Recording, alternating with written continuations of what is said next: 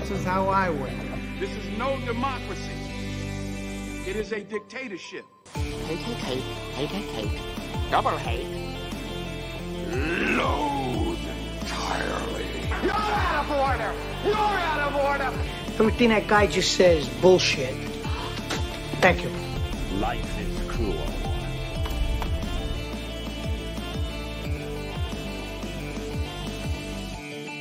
I don't give a f- what the deal was. The deal is now changed. Either you stay or you go. It's up to you. End of discussion.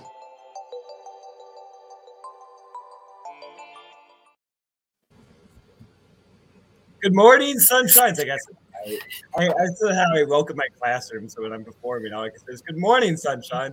Um, welcome. Hi, I'm Cody Newberry, um, and I am tonight hosting um, Wow Estes. Um, Your List Sucks. Um, best uh, class or best classic actors represented um, by one movie. And um, as the new Cody Newberry, I am making an unofficial rule um, that instead of Your List Sucks, we need more positivity in this world. So for tonight's, it's your uh, the name is Your List is fine, and we'll work together to make it better collaboratively. So We did this bit last week. They literally did this last week. Oh Jesus Christ! I don't pay the fuck attention. I don't know what's happening. I'm, I'm feeling really bad that my, my bits are taken by someone else. Okay. Um, I compare bits. Let me know who did it better. Um, probably not me. Um, let's let's introduce our our, our guests. Um, first tonight, um, I got very excited about the word first. First tonight um, is Andrew Barr. He has eight R's in his name. Barr. How are you feeling? Are you worried Uh, about having me on a panel because this will inevitably go off uh, off the rails? You have me on here, so it's gonna go off the rails as well. This is like this is what the show is built for, though. So I'm excited. Okay, and uh, our next guest, um, Caleb Boatman. If you had to be one classic actor, who describes your personality to the best? Oh, that's act- John. No, John Fiedler. John Fiedler. Mhm. Okay, and, and um, Paul Yama. I have no questions because I ran out of bits. So say something to spill up time. Listen, if we're never on the rails, we cannot go off the rails. That's all I have to say. That's fair. Wonderful. Um, I was hoping that this would take up at least an hour of time and intros, and now my plan is ruined. Um, so we, we are going to start off with, uh, if I remember how the shows goes, I'm going to be very impressed. We're going to start off with 10 through 8. Yeah. Yes. Hey. Okay. We're, okay. We're good. And, It and, like and we're yikesing if it is the same actor, even if it's not the same movie. Right? Yes, and you will yikes Yeah. it if it is the same actor. Um, and you know, uh, we're doing you know best actor represented by one movie, so we're going to talk largely about the actors, but of course, you know, have a little bit of commentary about the movie and that role itself. But we can talk about him broader as an actor at the time as well. Um, so Bar, hit me with your number ten. Uh, my number ten is Natalie Wood for Love with the Proper Stranger. Uh, I don't like the way Boatman reacted already. Uh, my number nine is Spencer Tracy for Guess Who's Coming to Dinner. And my number eight is Katharine Hepburn for Bringing Up Baby. Uh, yikes. Figured. Uh, so number ten, Natalie Wood. Um, I really like Natalie Wood, and it wasn't really until this particular movie that I fell in love with her as an actress. Um, I think that she just really carries the drama uh, of the situation at hand really well in this. Um, and I think it kind of made me go back to kind of like view her in a different light as an actress. Uh, my number nine being Spencer Tracy. Um, Spencer Tracy just has this this presence that he carries with him, um, but he's really good at being able to do both dramatic work and comedic work. Uh, this one probably being the one that has stuck with me the most, um, because there's just an honesty and an earnestness to him as he's just trying to figure out the situation at hand. Um, I think that Spencer Tracy's just really great.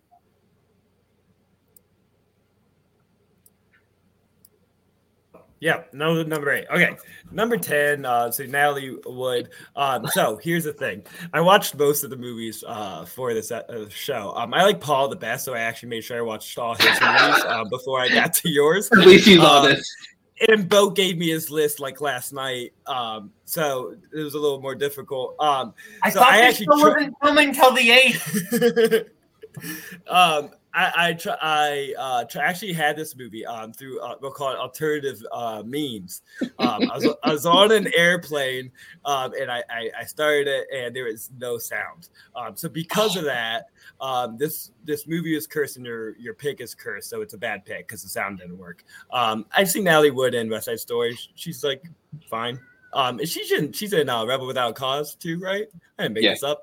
Yeah, I remember her being pretty good, but that's you know is um, James Dean's um, go-to movie. Um, so I need more experience with her as like a leading person other than playing Maria to have a true opinion. Um, other than you picked a non-existent movie, so that hurts you.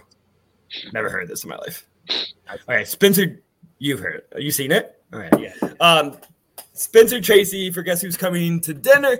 Um, good actor pick, and I would say uh, my I, I feel like I have biases against this movie because the community is obsessed with it because there's a certain idea of this like kind of political ideals of the 60s um, that people um, still like admire that we we will like these movies without kind of holding it not accountable, but in comparison to you know modern movies handling the same subjects with maybe a little more depth and a little more um, nuance um, than this movie hit. So I have biases against that, but I will say the performance is really good. I think it's you know Sidney Poitier is I Yep. think the best performance in the movie um, for a variety of reasons. Um, but and and I have a, a, a love of I think I watched all but one of Spencer Tracy and Cat Hep's movies, so I have an appreciation of that dynamic that I think definitely comes off to play here, and it's really a showcase for him in a lot of ways. He gets the most speechifying, so a solid pick. I just have some problems with the movie.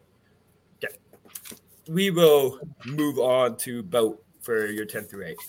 Uh, my 10 is Joanne Woodward for The Three Faces of Eve. Shut up. My 9 is Burt Lancaster, represented by Sweet Smell of Success. Yikes. And my 8 is Karl Malden, represented by On the Waterfront. Um, we're going to get a lot of uh, details on how much I researched and put effort into this. I put actually put a lot of effort, so I shouldn't have myself. But okay, Joanne Woodward is one I didn't get to uh, for Three Faces. of Doesn't Bo get to talk? Uh, Yeah. Oh shit! I forgot you taught. You Right taught. You said the name moves. Oh my god, we let you host the show once. Okay. I said immediately, like, what a mistake they're making.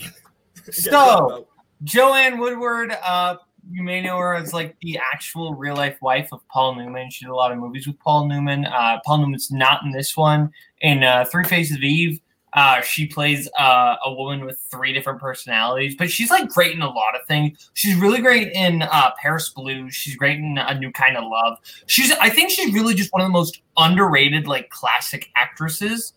Uh, I, I think she she's just really fantastic. She can play like so many different roles, and Three Faces of Eve is like easily her best performance. Uh, Karl Malden, I think, is just like one of those actors that just improves every movie he's in. He, I just love him in everything, like from A Streetcar Named Desire or uh, Birdman of Alcatraz. But to me, like On the Waterfront is like easily his best performance, and he should have won the Oscar. Uh, he like him as the priest is just incredible. The monologue, of, "This is my church," is just one of my favorite scenes in a movie.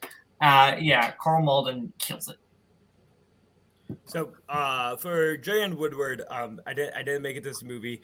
Um, I would have loved to. It was one that just I already kind of had a plan at that point, and number tens were not going to come up to my priority. Um, and and I and Joanne Woodward, you say is kind of a yeah, forgotten classic actress of the time. Probably needs more attention. Um, unfairly, maybe Paul Newman, you know, took some of the the, the shine from um, their marriage that she kind of got ignored. Um, when I have seen her in, I saw Mr. and Mrs. Bridge. It's one of their like old people movies as a couple, and pretty lovely performance that she gives. It's I mean it's kind of an old lady performance, but it's really um, solid and, and still sweet and thoughtful. And that's really when she gets to kind of shine over Paul Newman. It's a really good vehicle for her as well. And she's in Philadelphia, but like that's a small role. Um, so you know, interesting pick. I'm like that you're taking chances number 10 and trying to light on someone new. Here, Karl Malden, this is we're gonna have a conversation. I meant to look this up. Uh I, I love on the Waterfront the last five years. Who is he in this movie? Is he the brother? No, no, he's the priest. oh, he's the priest. Tiger. Got it. Uh, oh, that's right. Yeah, it's been like seven years. Okay. Um, can you can you name me uh, three other movies that Karl Malden was in?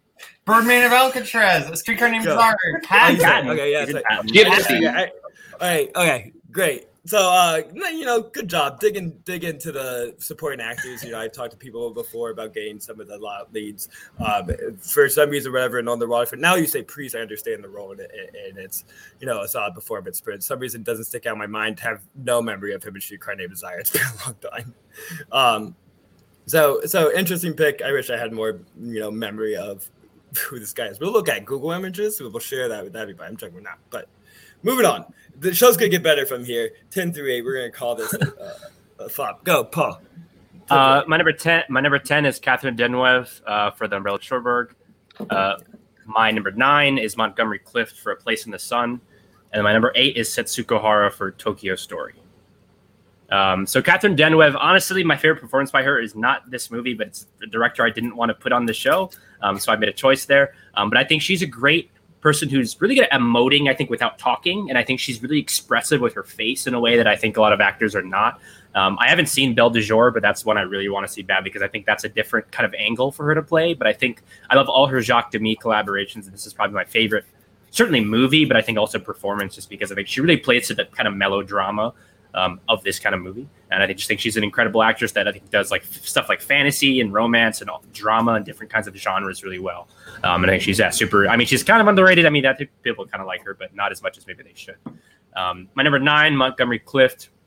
I think, I mean, he's one of the, I think one of the most handsome actors of the classic era, and I think he uses that to his advantage. He's kind of like Brad Pitt, I think, in that sense. Like he uses this veneer of his good looks, but then he burrows into this kind of darkness sometimes that can underlie that. Especially in a place in the sun, you see this relationship where he kind of comes in bright eyed and he doesn't really know the, this corporate world he's entering, and then he is so sort of sort of caught allure um, by, by the pull in of, of, this woman played by Elizabeth Taylor, and you see the kind of pull between her and Shelley Winters' character. And I just think he's such an incredibly gifted actor again that having an underlying darkness kind of within this like sort of handsome and up to do veneer um, that I think like you would normally get. Seeing him, he's great and stuff like From Here to Eternity. I think he's amazing, and I Confess, which is a really underrated Hitchcock movie. I think that Karl Malden, I think, is actually also. Um, but yeah, I think Montgomery Clift is just an awesome actor that like really again like um, he would be he like in this era he would be like super kind of talked about me because of against his good looks. Um, number eight, Setsuko Hara. Um, probably most well known for her collaborations with uh, Ozu. Um, he's kind of her great muse but specifically something like Tokyo Story, I think she's so good at injecting this kind of um, like positive kind of effervescence into a family that otherwise is kind of dour and a little serious. Um, but I just think like she's so bright and, and full of life in a way that I think is hard to nail. And then there's a scene at near the end of this movie where she's um, talking about how she's selfish and she's talking to the her, her father-in-law in this movie. And I just think like that the the level she plays there and certainly there are points where she gets really emotional, but before that, when she's kind of on the on the verge of that, um, she really I think communicates the kind of pathos of the movie in such a like wonderful manner. She's great in the Kurosawa movie. She's in too, um, you know, stuff like The Idiot. Um, and No Regrets for Our Youth. I think she's just an incredible actress that I just think is kind of forgotten to time. If anyone's seen or heard of the movie Millennium Actress, it's much like it's kind of a like a love letter to her life and career um, and the story of her, her arc of her career. But I think she's an amazing actress that, you know, I think American audiences should expose themselves to because she's, I think, one of the great actresses of, of the classic era and just like really like super memorable and is, is always the standout performance in any movie she's in, I think. Here we go. Here's some A plus hosting going on because I read all these reasons. Let's say B plus. I got have fair expectations. Catherine Deneuve, great pick. Probably would have been on my list. Um, and you know, you talked about her being underrated. I think I, I don't want to like place um, like hypothesis or assumptions on where someone's career went, but I feel like she's someone that should have had this like great um, elderly career, um, maybe like a Judi Dench or someone, especially Fitzroy. She's appears. She she's got time. Truth. She's in the Kore-eda movie. Yeah. Yeah, she was in the Truth, and that was in really great in that. And she will appear in some like random French movies every now and then. But I feel like she should be like real. Um, royalty at this point that it's like a deal when she's on because if you look at her classic film not just you know Jacques Demy um, but broader, broader French cinema you brought up Belle de Jour which is a movie I adore and a really interesting performance by her especially to like contrast some of the innocence that she kind of has in the Demy movies um, and, and, and, toy with that a little bit in an interesting way. Um, but yeah in the Demy movies this in Young Girls of Roquefort um, I can't pronounce the French words as great as you did like the Wolf I think it's Rochefort. Um, I think it's Rochefort but yeah it doesn't yeah, yeah, let's go with it. Uh, and, um, that there's this um, kind of she has a real like French romanticism to her. I feel like she's the epitome of that kind of '60s French um, kind of go-go romanticism that that is you know charming and lovely to watch. And she can also handle the heartbreak that you know Bella Cherbourg is so um, famous for. Um, and and you know her voice isn't spectacular uh, for this essentially being a fully sung movie, but it doesn't need to be, uh, be, because it just adds to the like whimsy and lyricalism. It's not trying to be these like show busting um, songs. It's a great pick. Okay, Number nine was Montgomery Clift. Um, I, I, just watched this last night. Uh, this movie is kind of a banger. Um, I, I, I, lose it a little bit in, in the end um, as it becomes more of a court case.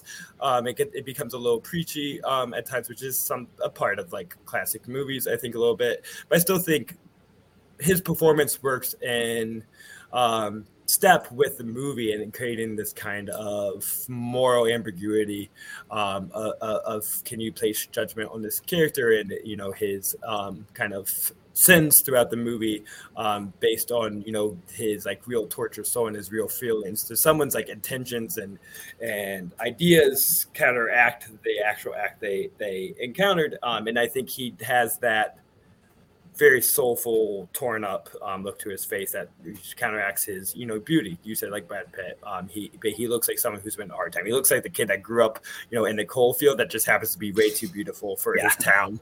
There's just a little bit of destroyed. So great pick. Um, and eight, Setsuko Hara.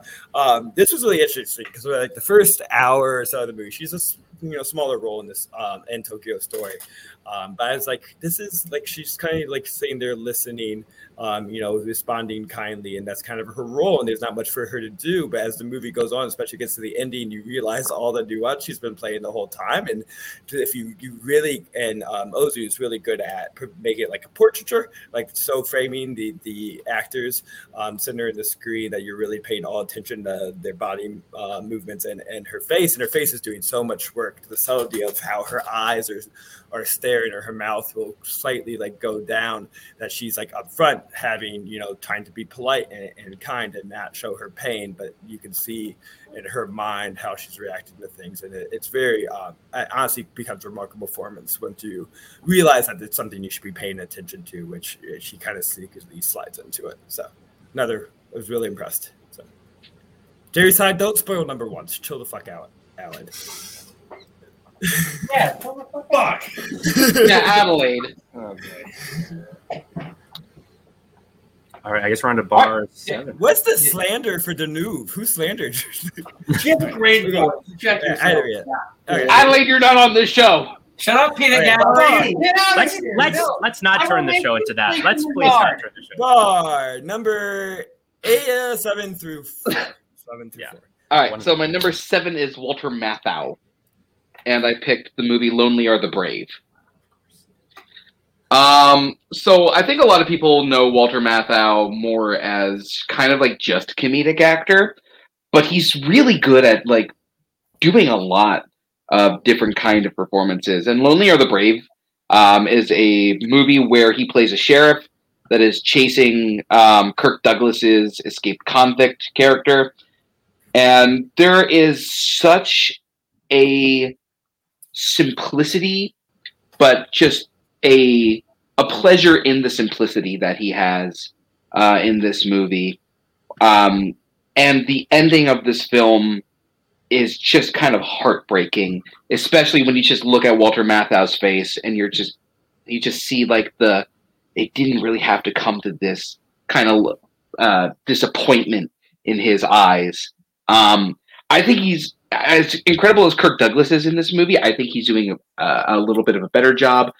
And just come on, when you think of great comedy duos, you think of Lemmon and Matthau. Um, so he's one of those people that just whenever he's on screen, he's fantastic.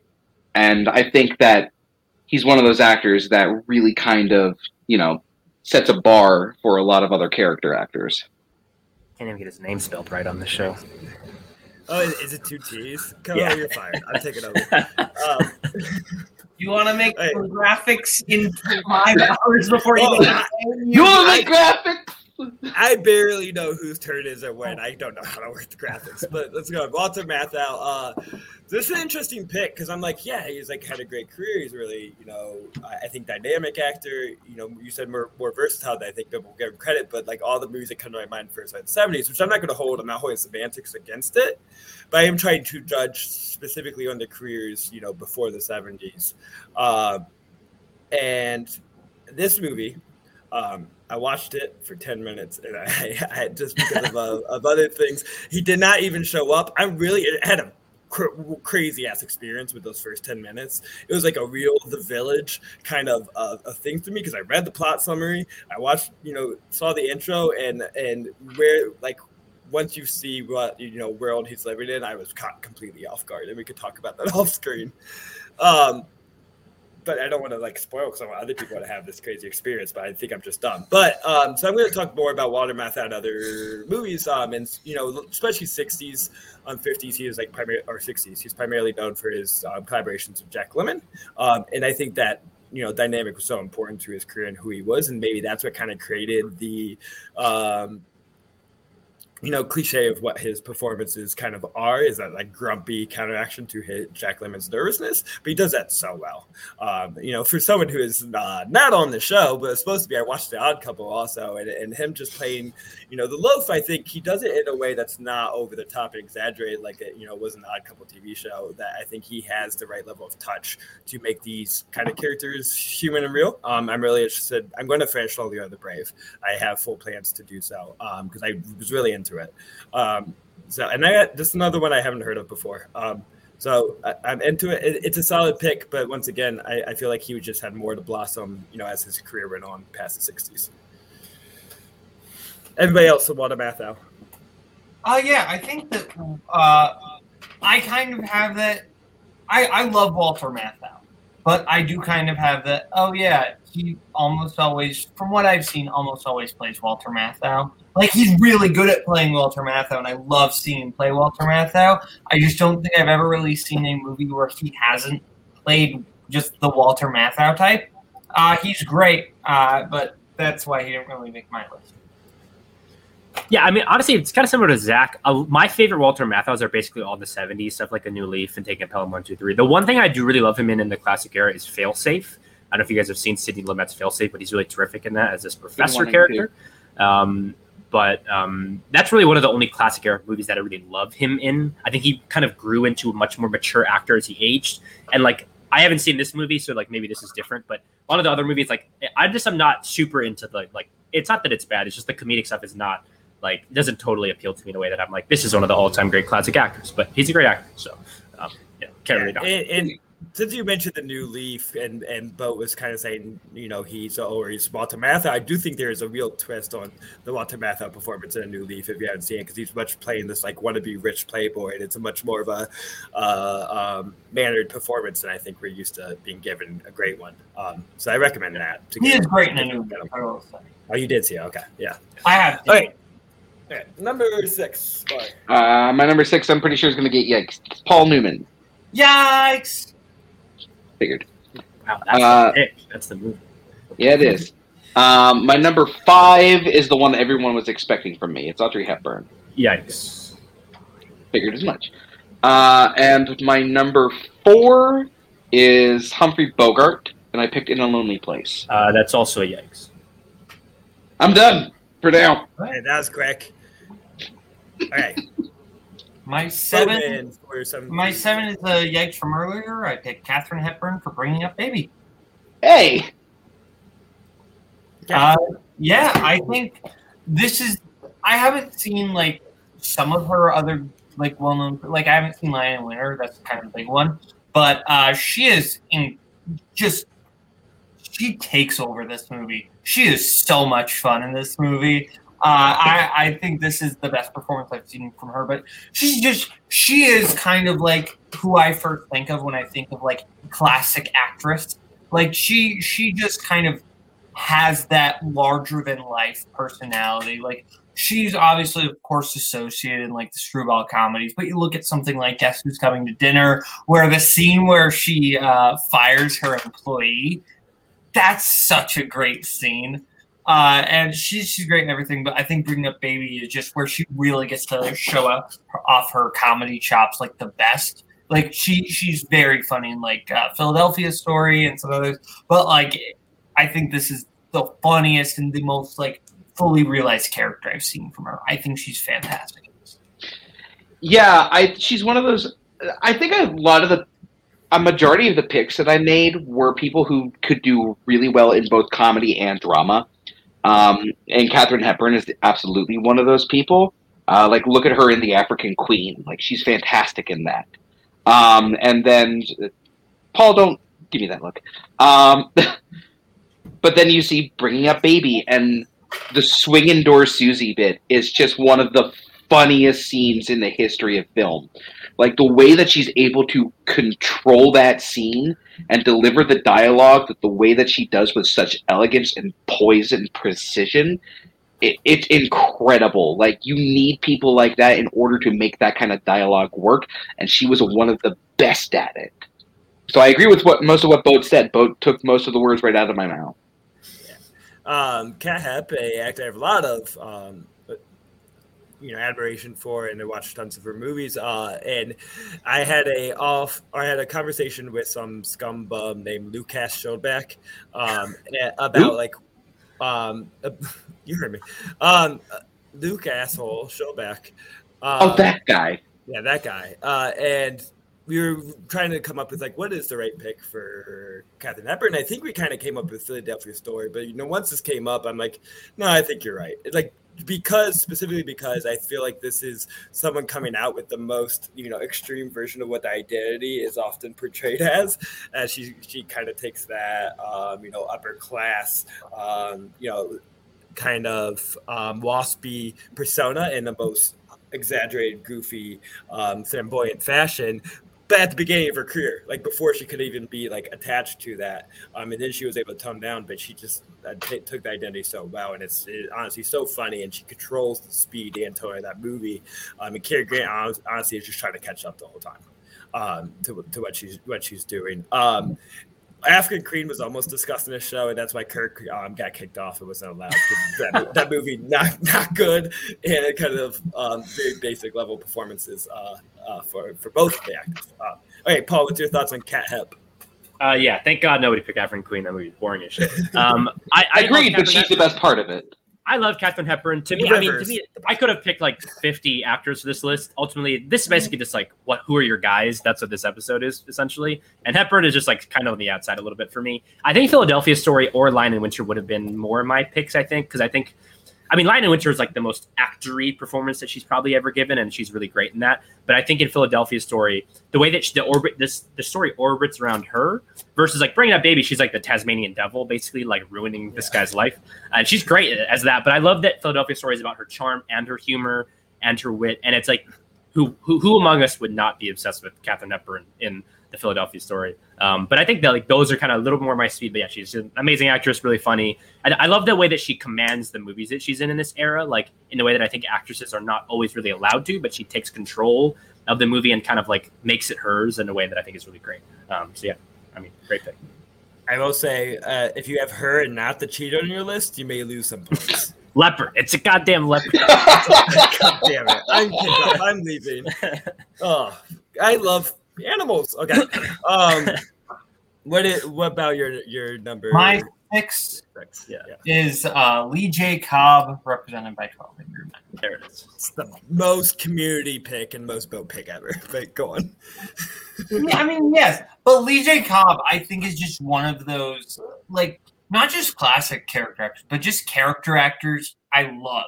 Like in terms of supporting roles, he just shows up and he knows when to just kind of support and he knows when to take center stage.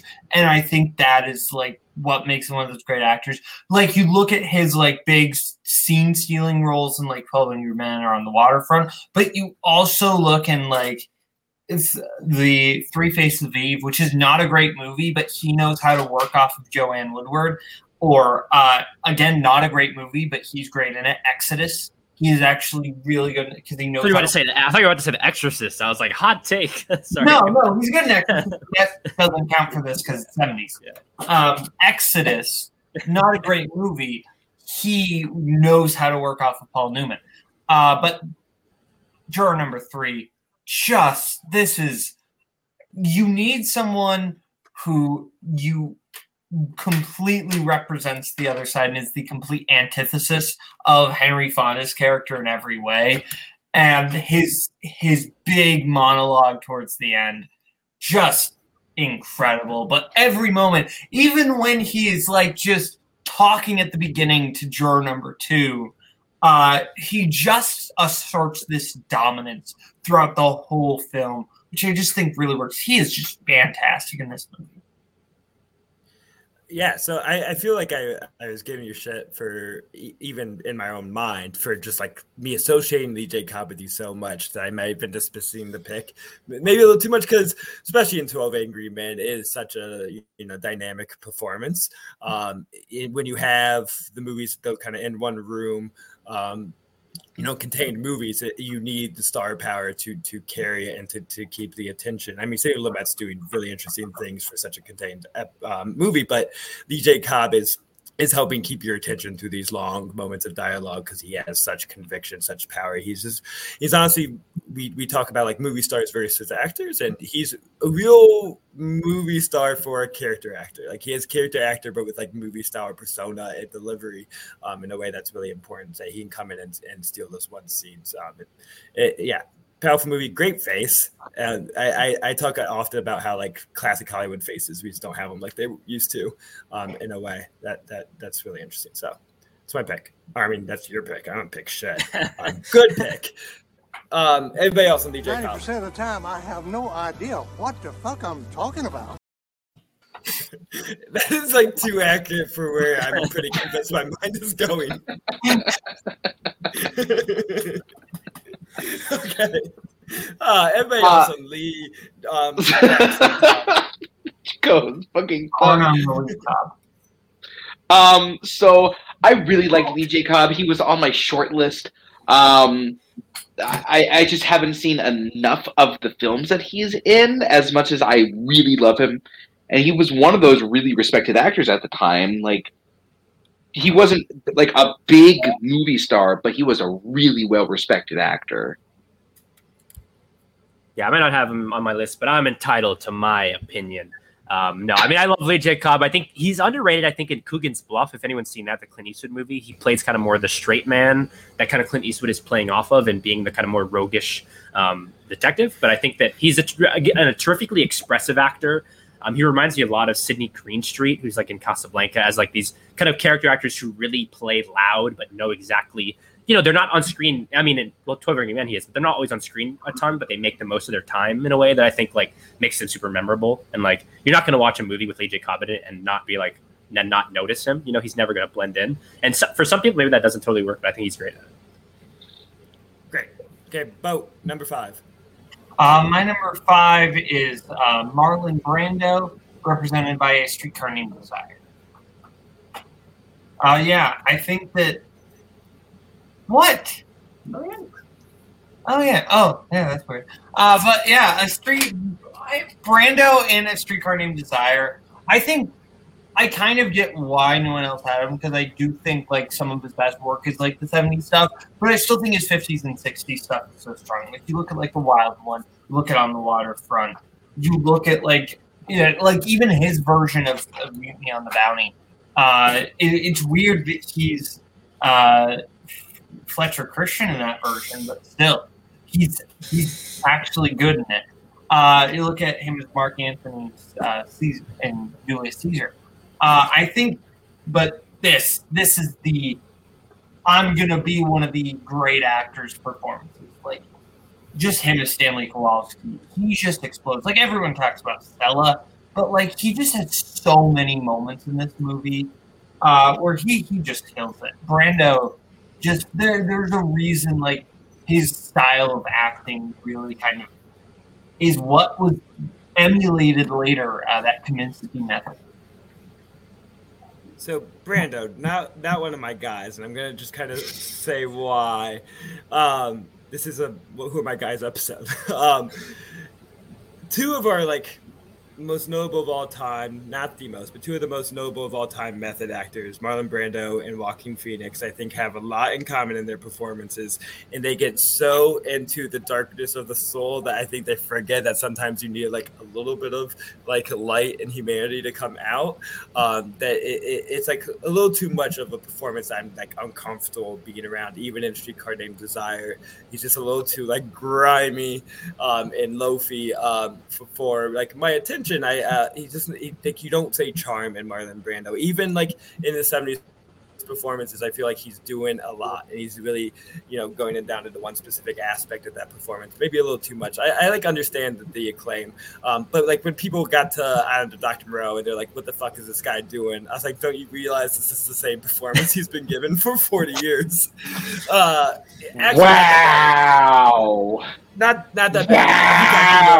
I, I don't hate him, and I, I understand it. Um, streetcar. he know, said forty, so this is before that. So big break. Yeah, it is before that, and and um.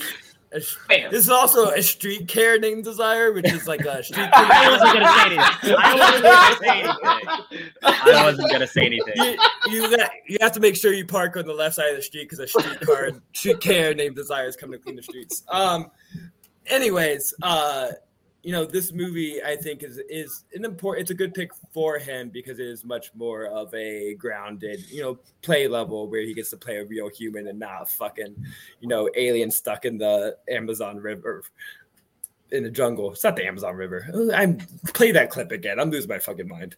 Um, anyways, solid pick. Coho is walking around half naked. I can't deal with that. Okay, he's not half. Um, I, I am it's too, his arms are half his body. Much yeah, arms. He's three He's fourths like, he's like Goro. Yeah, he's like all arms.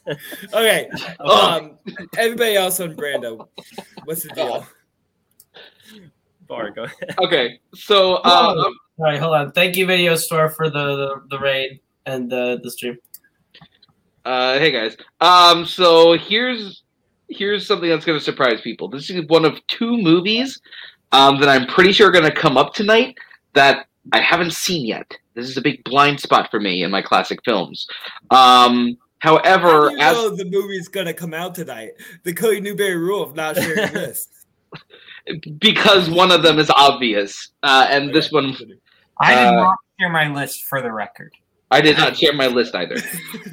Um, but uh, on the waterfront is one of my favorite performances of all time. Um, just the scene where he's talking to Edie and he's like fiddling with her glove is such a pure moment uh, caught on film. Uh, as I said in the chat, Bo forgot to mention Guys and Dolls, um, which Did he- I? or did he choose to omit it? um, he's better than he had any right to be, but even though he's not great. Um, but yeah, I agree. I think most of the stuff that I probably know him best for is in the 70s, which is why I kind of didn't include him. Yeah, I mean, shout out to Chuck Lorre taking a lot of inspiration for the Kominsky method Oh. from Marlon Brando's acting.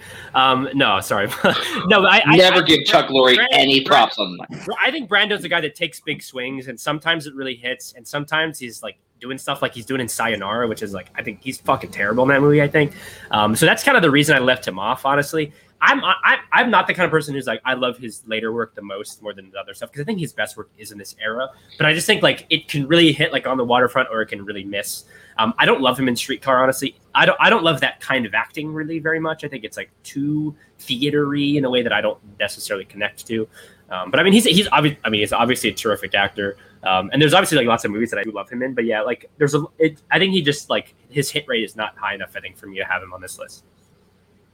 I need to watch Last Tango in Paris and watch him fuck to really form an Oh, ew, Um, that that movie. Uh, thank you. Uh, wait, very, before we move on, I have a very important question. Is I am giving letter grades for each pick. Um, this answer to this question does affect uh, your letter grade. Did you pick a streetcar named Desire because you already used on the waterfront, or is that your honest pick for? Uh, so I did have a one movie rule, but I think Brando is better in Streetcar than on the waterfront. But I did try to pick one movie per person.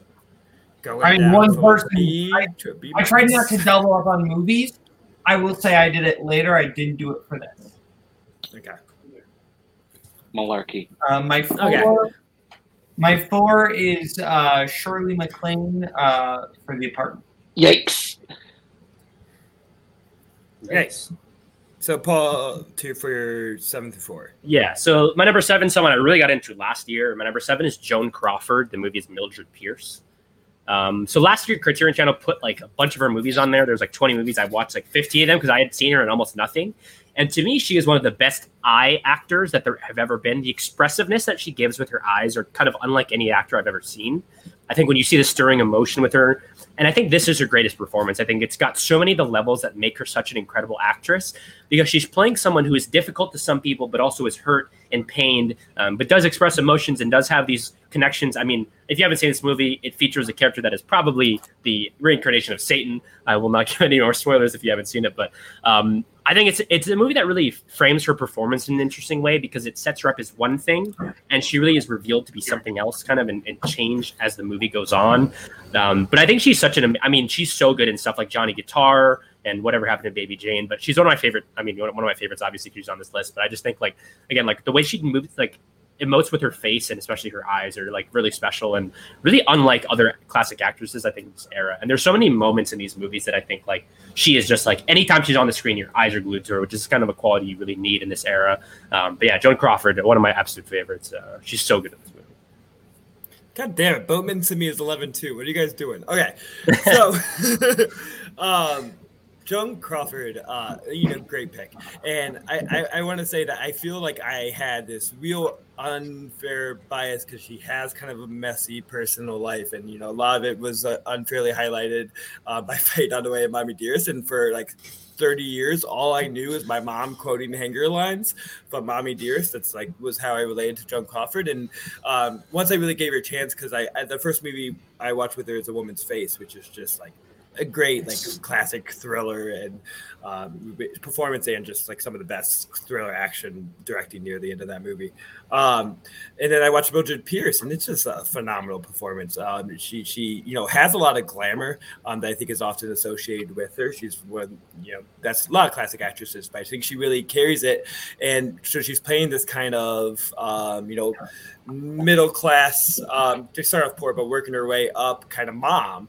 And you, she's like, she's too like beautiful and glamorous to be that too Hollywoodish, but she really like pulls it off um, in, a, in a relatable way, in an extremely um, sympathetic way. There's so much empathy in this performance because it's a character that, you know, doesn't make decisions that you could always um, or think are right, or you can definitely judge as being like stepped all over by the people around her. Um, you know, really taken advantage of in a way, but she had so much sym- sympathy to what she's going through that you really, you know, fall for this character and, and her thing. And this movie will come back when my next show when I host, when I'm definitely going to be in my inevitable reappearance um, of uh worst children in movies it is top tier horrible horrible children and um i'm gonna find red flags to know if i need to get rid of theo before you become this, this movie uh I would hop on that episode in an instant. really but yeah really uh terrific performance and you yeah you mentioned the eyes um she has a lot of lot of work there and how she reacts to things everybody else from joan crawford Uh, yeah. Oh, sorry, Bart. No, you're fine. um, I'm going to keep this short because I've only seen her in one movie, and that's Is it Grand 1939's No, 1939's The Women, Mm. um, which she's really good in. But I literally have like nothing else to base an opinion on. I've only seen two movies of hers. One of them is this. The other is Grand Hotel. uh, but she she's really good in this. I honestly want to rewatch uh, Mildred Pierce. I watched it this year, but I was under the impression that that movie was something completely different. But that's what's so exciting. That's what's cool about it. It's like you think I it's mean, this thing, yeah. and it's like Yeah, but like now, I want. I feel like I can appreciate it more now that I know what it actually is.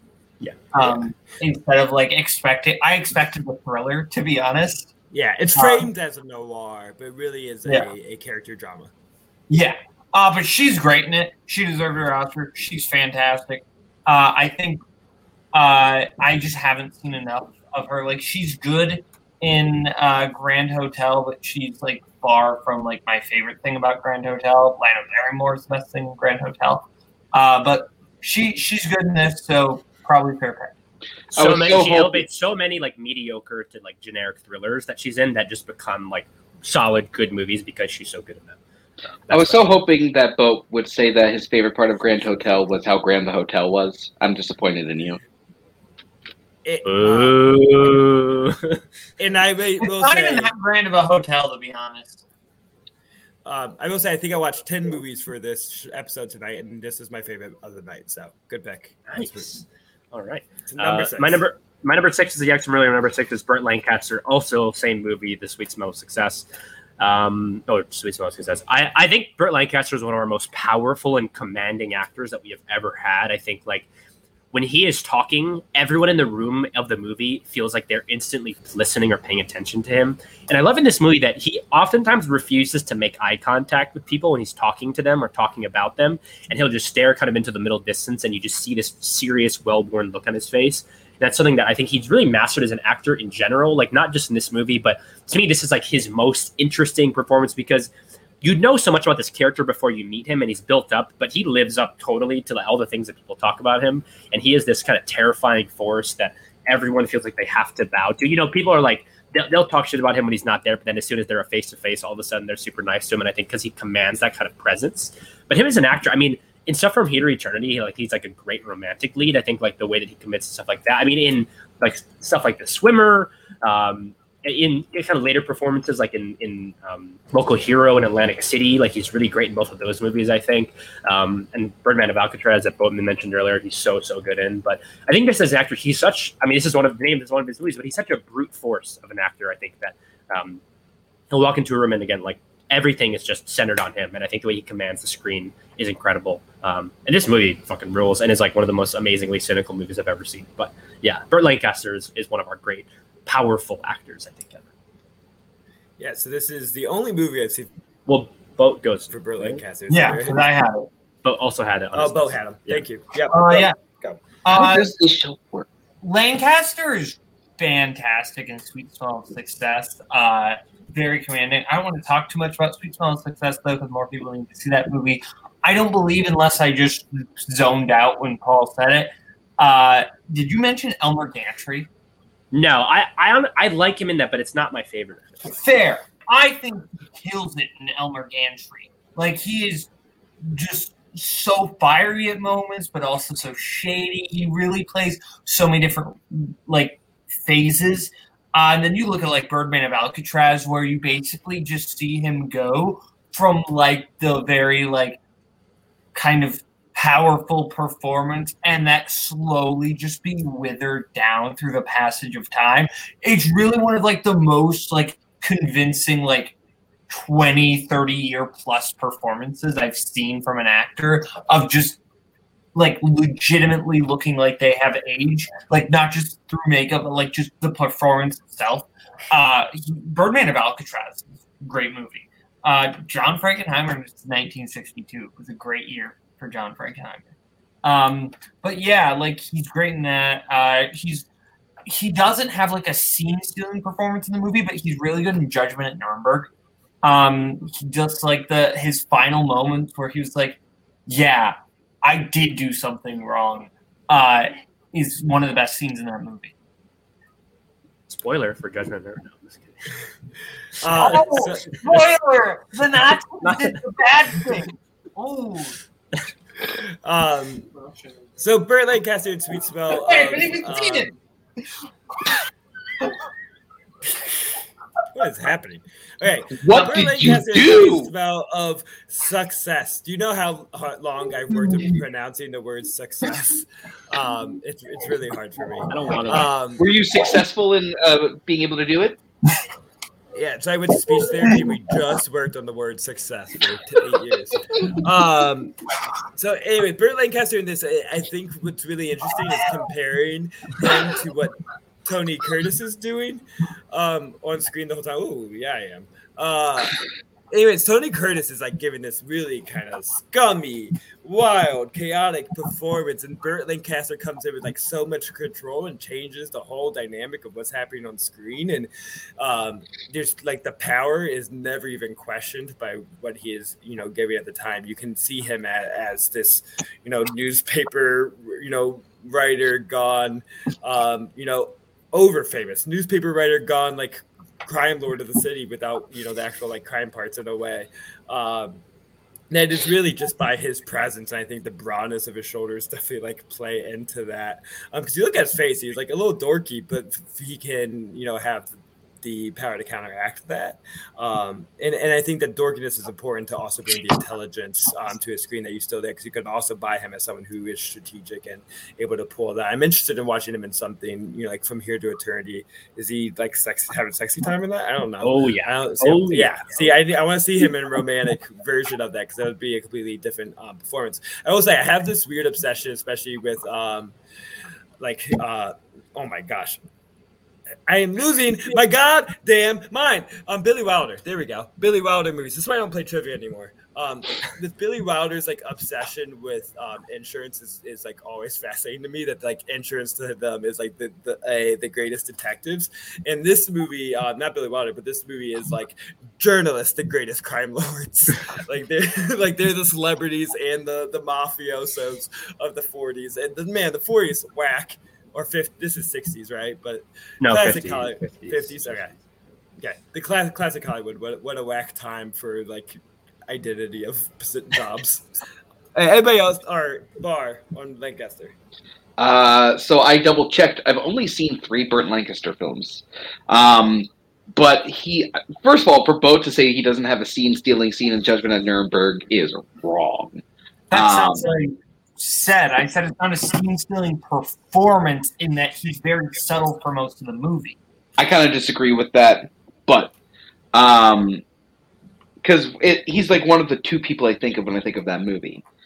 Um, but he does. um, both Jesus Christ. um, both both this is a Wendy's. Um, so we shut the fuck up. Guys, Um, we don't. You don't have to fight every time you're on YLF together. I promise. You don't have to do. That's what the people come to see, Paul. Um, but he really does have that like booming, registering like voice that really does like command your attention, and it's just the way he uses his words as well. Um, yeah, I think this is a great pick. I just need to see you know more of him. does twitch bleep out the word sexy get together twitch this doesn't need to be that it's a sexy ass think so. it's just star star star ass forward um i don't Oh, wow. control. chill out uh, okay do i have any idea where you are your next pick paul Yeah. So my uh, my number five is uh, is recently her birthday actually. So happy belated birthday. Uh, number five is Ingrid Bergman. Uh, the movie's Notorious. bunch I know that- here I know that obviously Casablanca is like the famous Ingrid Bergman performance, but I think this is the one that channels so many of her strengths. I think even better.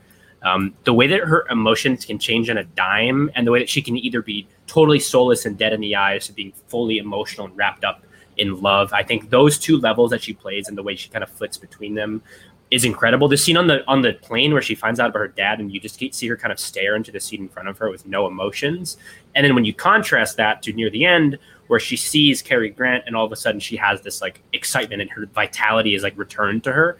I think is why she's like so incredible in this movie specifically. Um, but I mean, she is just like all time charm fest. I think in any movie, I think she's like so commanding as a presence, and she really maintained it throughout her whole career. Obviously, it's not in the classic era, but even like her Autumn Sonata, which is like her late late career performance, she's like fucking incredible in that movie. But I think that she is like one of the best ideals of like what a classic actress is. I think when you have the class and the beauty, but also the, the intelligence and the emotional capability to tap into so- something dark, but also something sad. And she does all those in this movie, kind of wrapped into one, which is why I think this is like the quintessential Ingrid Bergman performance. But I mean, she's so great in so many different things that recently they had like a run on TCM with a bunch of her movies, and I finally got to see some of them, like stuff that I'd never seen before. Um, and she's great in like all of them, like even movies that you probably have like never heard of. I'm like, wow, Ingrid Bergman is like amazing in all of these, and um, she's just like again an all time great. I mean, she's also amazing in Casablanca. Like that's not it's not understated, but um, yeah, she's just like one of the per- most perfect like classic movie stars, especially, but also she's like an incredible actress at the same time. Yeah. Um, so everyone's excuse for this better just be like I've only seen Casablanca because that's the only excuse I'm to allow. Um, because Ingrid Bergman, uh, Notorious is, is my second favorite um, Hitchcock movie after Vertigo. I mean, she really is a large part of that. Um, you you kind of capture that she's the yeah quintessential um, uh, classic actress. I think because she can handle a close up like no one else, um, just looks you know absolutely beautiful, but still captured so much emotion on that screen um, as well. With, with, with, when you get up to. Um, but also there's a worldliness to her. I think that comes a lot from her you know kind of background and her um, you know cultural background um, that I think adds to the kind of intelligence um, and the kind of like empathetic glow that I think she kind of carries. But in this performance is, you know, you, you said she can kind of show the like kind of lack of empathy, a lack of soul at times because she's really playing, um, you know, the mystery of it all of like, you know, what whose side is she on, what is her true role within this movie. Um, it was also done really well when uh, Marion Cotillard did Ingrid Bergman in the movie Allied. Um, that was also a really good performance. Everybody watch Allied. Justice for Allied um, but yeah, Ingrid Bergman, you know, what what a great one we have here. Um, everybody else, what the fuck? Why do you hate the Berg? Bar's muted and he's talking. Bar. No, no, let him count down while looking down and realize he is muted. Don't put me on trial. Okay, Bar, get together. Uh, Notorious, Spellbound, Gaslight, uh, Cactus Flower. I'll add those all to my list. Um, well, Spellbound's fucking impossible to find. Spellbound, you have to like watch like illegally. Like, there's no way to watch Spellbound. Like, yeah. But I, I honestly, out of her classic era, Casablanca is the only one I've seen. Uh, I have seen Casablanca, Cactus Flower, and Gaslight. She's great in Gaslight. Cactus Flower is never like she's good in it, but that's not a performance that's like gonna get you on the list of classic actors. Like for me, she's good in it. Like Goldie Hawn is the only person who is incredible in that movie. Uh, so like only having two like great performances to really look at is what kept her off. But she's great in the Gaslight and she's great in Casablanca. The Karl Malden, here we go. You're a great. All right. Because Karl Malden, I unnecessary, unnecessary. oh, I forgot about the. Don't disrespect Karl Malden. Uh, all right, oh, moving on to my, my number of Saint Mary. My number four, which is a bit interesting because my favorite performance actually not from the classic era, but I still think that he qualifies for list. My number four is William Holden. Uh, the film is The Wild Bunch. Um, to me, William Holden is one of our is is one of the best actors that like having this weariness on his face. Like even in his early career roles, it just feels like he's so fucking tired and he's so over whatever situation he's in. But he still kind of pushes through, and I think that really shows in this movie more than anything. I mean, this is like the ultimate like getting the gang together one last ride kind of movie. And I think like the way that kind of Sam Peckinpah shaped this character to kind of be like William Holden a little bit, sort of his persona, but then the way that he kind of turns that a little bit on its head, especially as this movie kind of goes into its latter half, um, is really amazing. I mean, I, I, you know, somewhat famously love Stalag 17. I think he's really great in that. But I think that Wild the Wild Bunch is the performance that channels his great strengths as an actor. And I think, I mean, he's great in stuff like Sunset Boulevard, obviously. But I think that like this is one of those movies that I think captures a lot of the different types of things he plays really well. And it is like also this kind of metatextual thing about his career and his life in a way. Um, and I mean, he's he can be great a great romantic lead when he needs to be, but again, I think just in general, like the way that he plays Haggard is like very special, and like it's hard to play that and to still feel like you're interesting and engaged. Um, but I think he, he really pulls it off. And I mean, just like one of my favorite actors, obviously of all time. Period. Um, he's so good in this movie and just an incredible actor overall. Yeah, William Holden. Yeah, so this was a real like spotlight on what his career would become as it was moving into the seventies.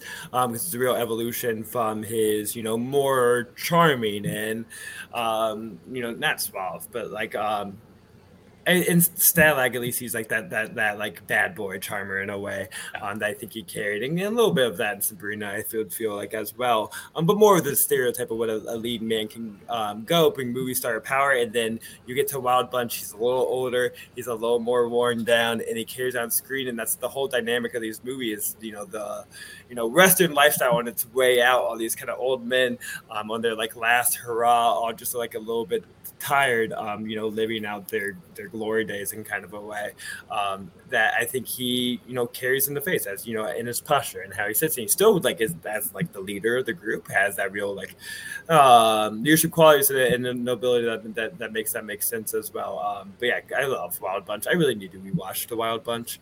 Um, we have we done a westerns episode of Wild West? I want to watch a whole bunch of westerns. That needs to happen sometime soon. Oh, Um, and I think he's better than Guinness in Bridge on the River Kwai. Personally, I think he's I- more engaging. I agree. Probably. I actually I- agree. I agree, and uh, not to like spoil future picks, he's better than Bogart and Sabrina as well. But Bogart is like a great performance. But when you you're better than Guinness and Bogart, that's that's doing something. Um, William Holden, solid pick. I feel like I was grading this unfairly at first because I know I just don't love his performance in Network as much. But that's the seventies, so it doesn't count. So I'm going to ignore that. Hurts. okay, anybody else on William Holden, um, who you all made very sure that this was your number 11 pick. So go on. Both of you picked, sent me the same text message.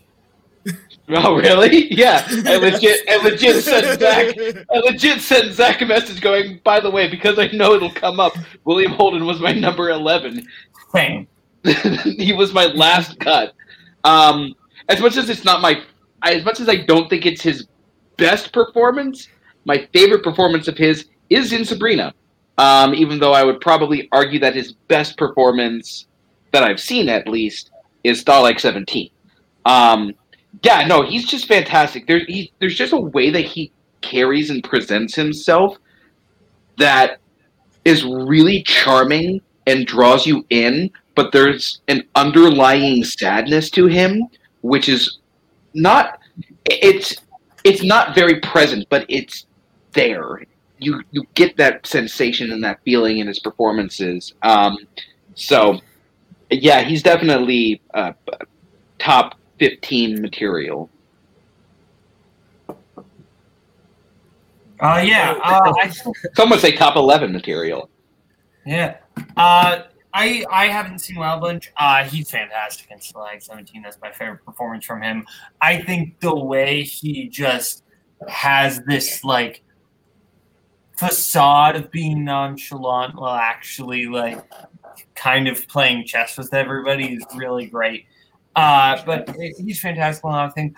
Honestly, I think the thing that kind of took him a little bit down, just a few points down, is that I just associate him more with some of the 70s stuff like Network, and I had to discount his performance in Fedora, to discount his performance. Haven't seen. I, even though like the movie itself not great, I did discount his performance. He is the best part in Towering Inferno. He is actually great in that movie, even though I don't love that movie. Okay. He's fantastic in that. Fire is the best part of Towering Inferno. Let's give the fire due credit. It really isn't. It's bad fire. Wow. Uh, but yeah, no, wow. like he was. We're sorry to the family of the fire. I'm not. No, that fire- Well, we didn't start it, so it's fine. You know, we didn't start. It. Mm. Don't start Bowman on that. He has prepared verses. All right, moving on. No, you do that yourself. I cover your mouth. You flail like a fish. That's your own fault. I hurt my leg on the desk. That's your own fault. Move on. Oh, moving on. Moving on. okay. It's not my All right. fault. I have. Moving Wow. on. We're moving quick. We're gonna we're at the bars three already, right? yeah. Yeah, we're flying. Yeah, I I was hey, I was predicting under 60 minutes when Kirk got down, so that failed. Okay, number three, um, Bar, hit me. Uh, my number three was a Yanks from earlier. Uh, it is Shirley MacLaine. I also picked The Apartment. Um, as of this moment, um, Shirley MacLaine is my second favorite actress of all time. Um, there's just the way that she's able to balance just this utter beaming charm that she has with a great level of sadness in some of her films like The Apartment and The Children's Hour. Um, and even a little bit of Irma la Douce. Uh, but then like she's I don't want to get too much into her like later stuff, but she's also really good at playing like that the curmudge the curmudgeonly um, person and uh, in roles like Postcards from the Edge. But the apartment is the one where she's it's just everything that makes Shirley MacLaine such a great actress just present. Like the scene with the broken mirror, the one of my favorite deliveries of a line of all time is when she says, um, "It makes me look the way I feel." It's such a great delivery, and it just she makes you fall in love with her, but sympathize with her. Like you, the subtle heartbreak that she has when um, Fred MacMurray's character is having that conversation with her in the restaurant. It's just heartbreaking. Um, and it's just the way that she makes you fall in love with her. Even in movies that aren't good, like Sweet Charity, she's always one of the best parts. Uh, yeah, uh, choose my four. Um, honestly, the thing that kind of brought her down is I wish I would have waited like a week to watch Around the World in 80 Days because, in her defense, no one's good in that movie.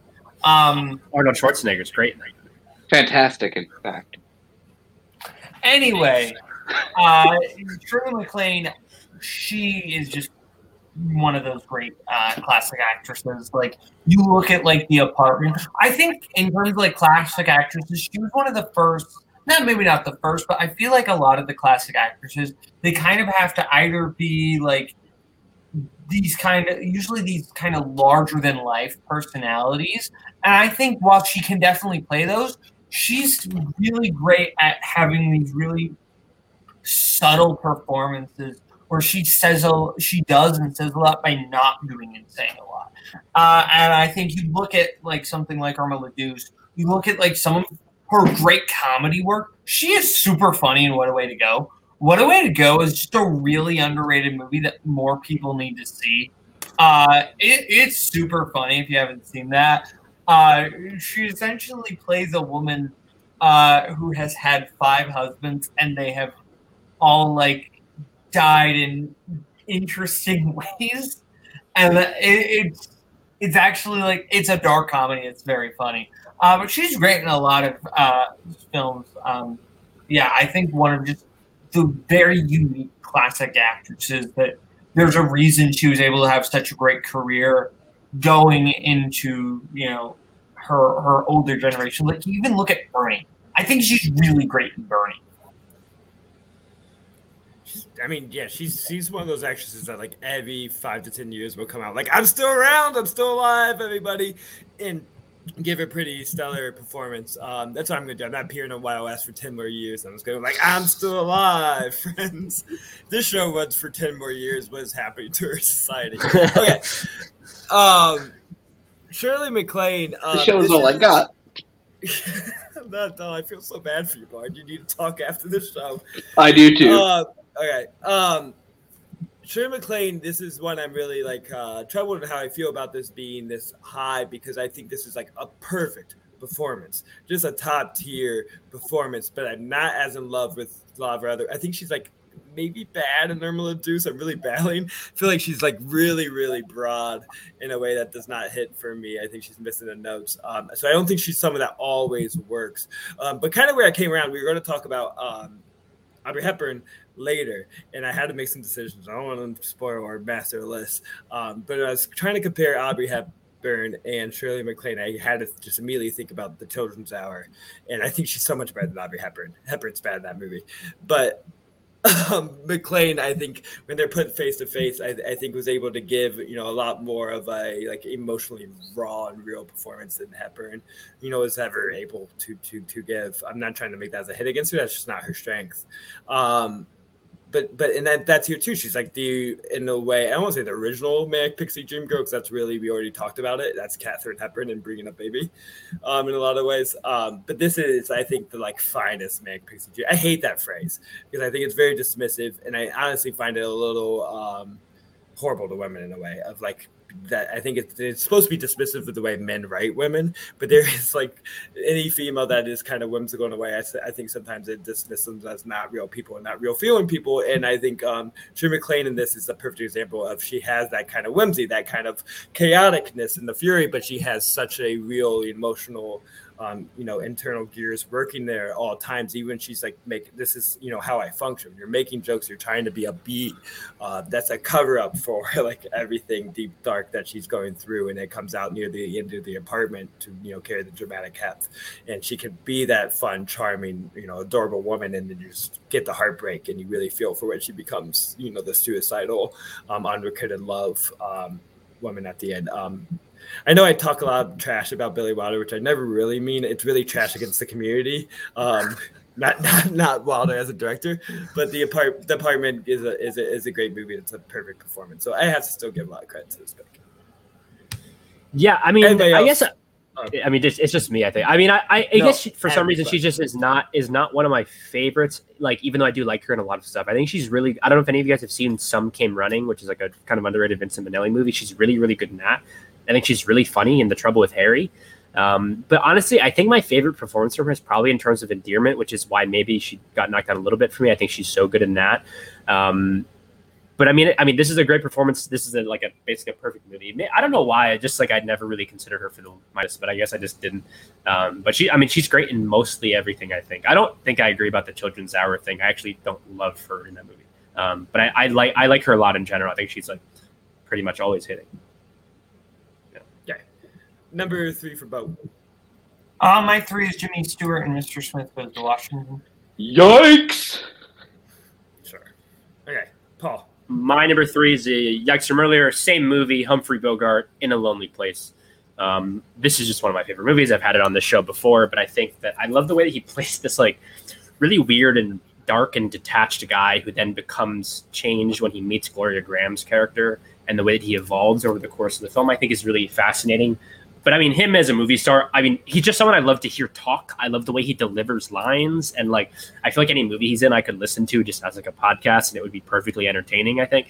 Um, but he just is so convincing as this sort of like too cool for romance, even though you know he really is invested. Same thing in Casablanca, obviously. Um, this guy who's been hurt before and, and, doesn't want to open himself up again. I think that's like his greatest strength as an actor. And this is like kind of that distilled into one movie. And it's like, you know, it's got that kind of dark heart a lot of his movies have. But I think him as an actor in general is just so powerful and commanding. And he's got great chemistry with every actress I feel like that he's in movies with. It doesn't matter if it's, you know, Gloria Grahame in this or Ingrid Bergman in Casablanca, or even, I mean, he's got good chemistry, even though I don't love African Queen, obviously, the movie itself. Um, and obviously with Lauren Bacall and all their collaborations. But I think he's an actor that I think over the span of his career has just done so many interesting things. He's great in his last movie, The Harder They Fall. He's really fucking good in that movie. Um, but I think he's just super. He makes every movie he's in watchable. I think, which is a, a really like powerful thing. I think Maltese Falcon the lesser actor is just kind of okay, but it becomes really good. I think because he really kind of commands this kind of performance that makes you kind of pull in and listen to what he's saying. Um, but yeah, I, I, love to hear him talk. It's, the way he delivers dialogue, I think, is like maybe my favorite of any actor ever. Um, so yeah, Humphrey Bogart's the fucking coolest, one of the coolest dudes that there ever was.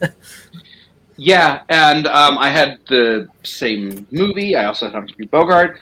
Um, Humphrey Bogart is one of those actors that plays to the back of the room, um, but he does it in such a an earnest, commanding way that you can't help but to like pay attention to him. Um, even in things like we brought up Sabrina earlier, which he's really charming in. Um, then there's things like Dark Passage, where he's just really he's like great in that movie. Even when you're not seeing him, you're just like hearing his voice and how he's delivering the lines. Um, but I picked it in a lonely place because Humphrey Bogart is. I'm gonna I'm gonna become like actor pretentious guy here um, for a second, but um, anger is a hard emotion to portray when it comes to acting because it's a secondary emotion. It stems from another place, and I think Humphrey Bogart is a really smart actor. He seems to he seems to have really understood that. So when he's playing like the very angry, violent side in this movie, it seems to stem from a real place, and it's just a hard thing to do sometimes. And for him to pull it off as amazingly as he did, especially in the uh, the murder interpretation scene, it's just fantastic.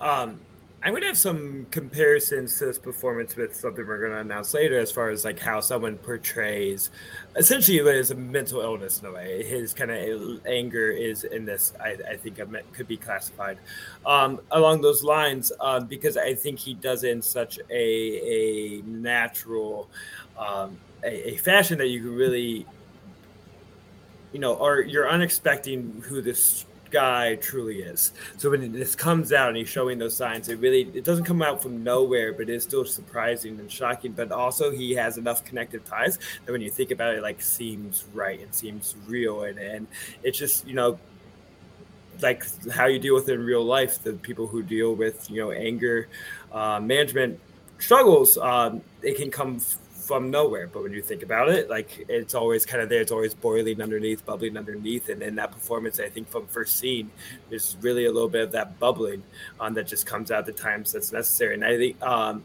like my instinct when you say Bogart is it has to be Casablanca. Why is not Casablanca? Like that's one you know this most famous performances of all time.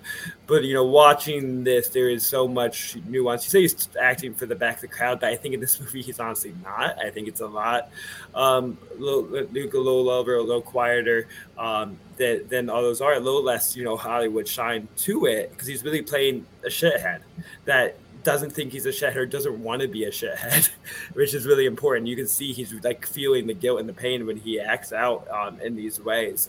Um, that's really real because I, I, was trying to think when else did he really play someone violent, mean, and, and you can say Treasure Sierra Madre is definitely that, but the violence is something he devolves into. Like he doesn't start off as that person, and the situation turns him this, but this is that violence is as internalized. It's really just part of who this guy is and how it bubbles out. It's a, it's a really interesting performance and, and, and you know a really great movie. Um, Bogart should be in everyone's top five. So Bowman's fucking wild because Bogart Bogart's the man. He's the best. He, I think you know you mentioned Matthau always playing Matthau, and you could say that for Bogart, but he can twist it in the right ways and have the right you know dynamics to his persona that he can play off. He can play the devolving into uh, violence and Madre, the boiling anger and this, romanticism. It's all still kind of his delivery, um, but he can, you know, go to those different personality levels. I think is pretty stunning. Okay. Bo, defend yourself. Okay. So I think that Bogart is really good in like In a Lonely Place, and uh, I actually think he's really good in African Queen. And I think he's really good in Treasure. Let's stop right? African Queen shit. I wasn't stopping. I said right. I said that out. Anyway, uh, I think he's good. I don't like the default Bogart performance. That is like what I'm not a I thought you were about to say he's bad in Casablanca. I was like, no, no. I, am saying I don't love like. Let's talk about Key Largo. Win Bo- yeah, Key Largo, big Maltese Falcon. Yeah. Honestly, Maltese Falcon. I don't like just Bogart on Gosh, default. It's just fucking love that shit so type much. of performance that like works for me. To be honest, um, I, I, it's not bad. It's just not what works for me, in that is what really brought him down. I like it when he's actually like stretching himself, but when he's not, it just doesn't work for me personally. Wow, you know what's also great about Default Bogart is it creates such room for the supporting actors around them to do great work. Um, speaking of Maltese Falcon, you know what's really best is the dynamics with Greenstreet and Lorre. I think just him giving that that you know noirish persona provides great material for someone to play off of him and those performances. And his great. fucking delivery in this movie of my favorite movie line ever: the "I was born when she kissed me, I died when she left me, I lived a few." Weeks. Like the way he delivers that line is perfect, and no one else could deliver that line that way. Yeah, I'm pretty sure those were lyrics from a national song, so I'm questioning my fandom of the band. Um, all right, bars too, I guess. Right. Yeah, number two for bar. Yeah, my number two is James Stewart for Mr. Smith Goes to Washington. You're all wackadoodle, but go on. I'll explain later. I I might leave what? before you do that. I, I, I, not the pick. Let it. Let it. Let him talk. Let him talk. Let him go.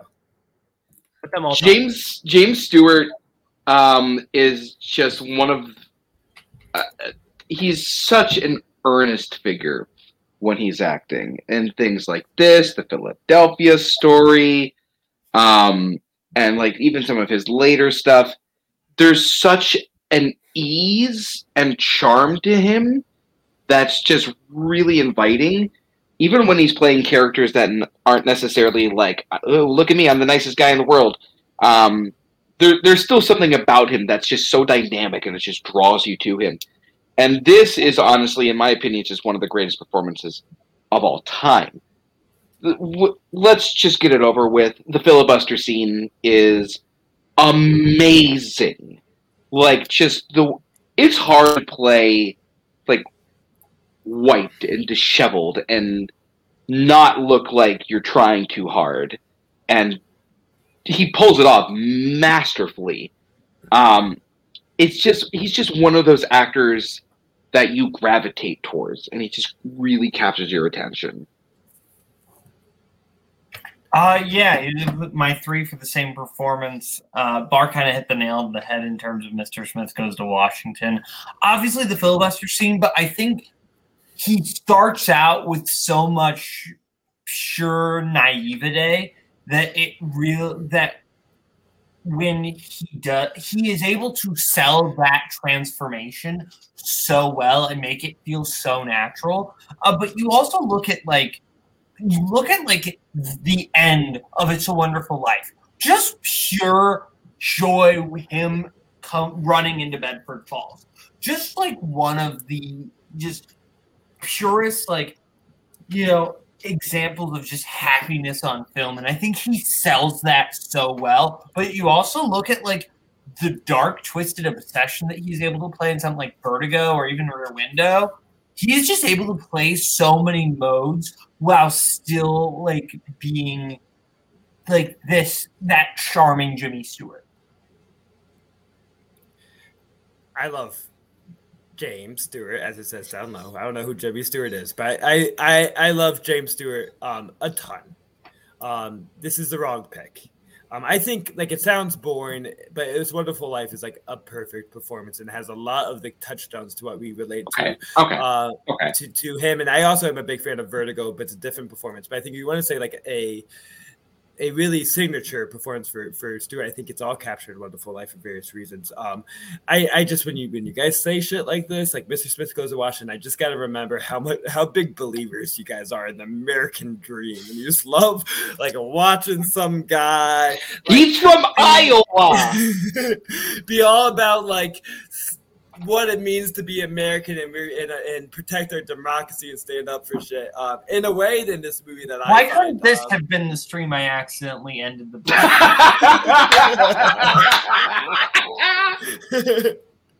um, it, it- but it, honestly, and I need to rewatch. It's been a while, but I, I sometimes feel like this is a performance that I'm laughing at rather participating with. I, I, I feel like there's a lack, not lack of sympathy, but lack of nuance in his performance that almost he's like thinking down on that kind of Midwestern lower thing. I think he's like too incompetent in this movie to be believable later.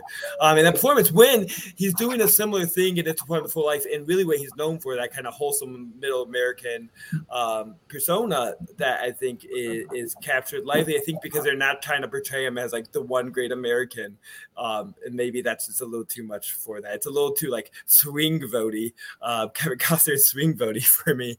Um, I haven't even seen that movie. I just wanted to make that joke. Um, Obviously, so Zach think- has never seen him in After the Thin Man.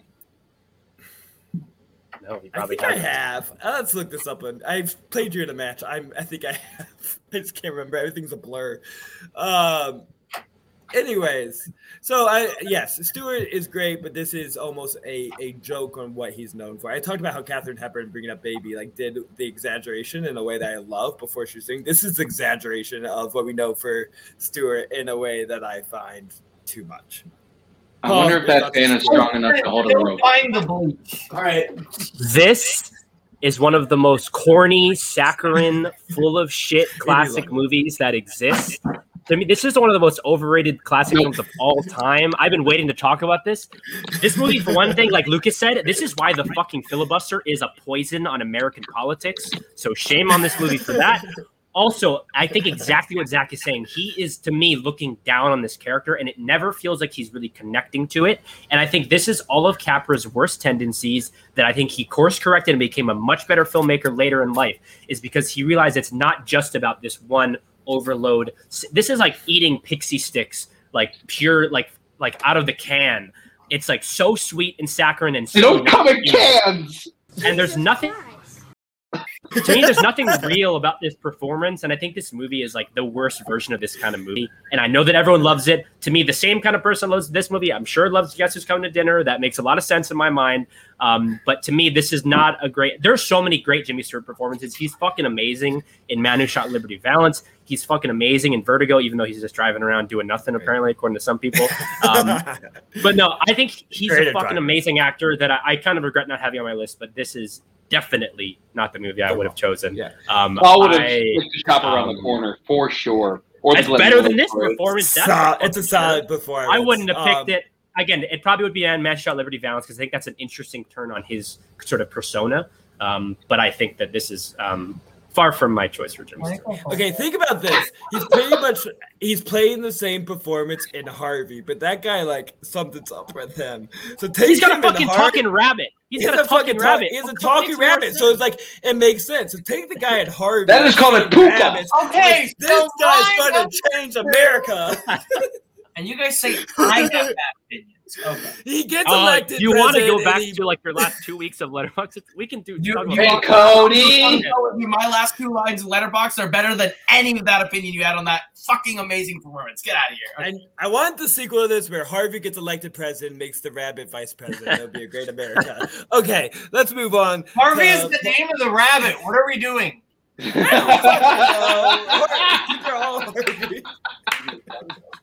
These are all Harvey. the names of Donnie Darko, the president movie. Oh my god. My two. Uh, is two. an Okay, actor there you go. who was my two is an actor who's obviously great later in his career, but I think his work in the 60s and 50s is so strong that I think it's impossible not to include Paul Newman. Uh, I picked Cool Hand Luke. I think that is his best performance, period.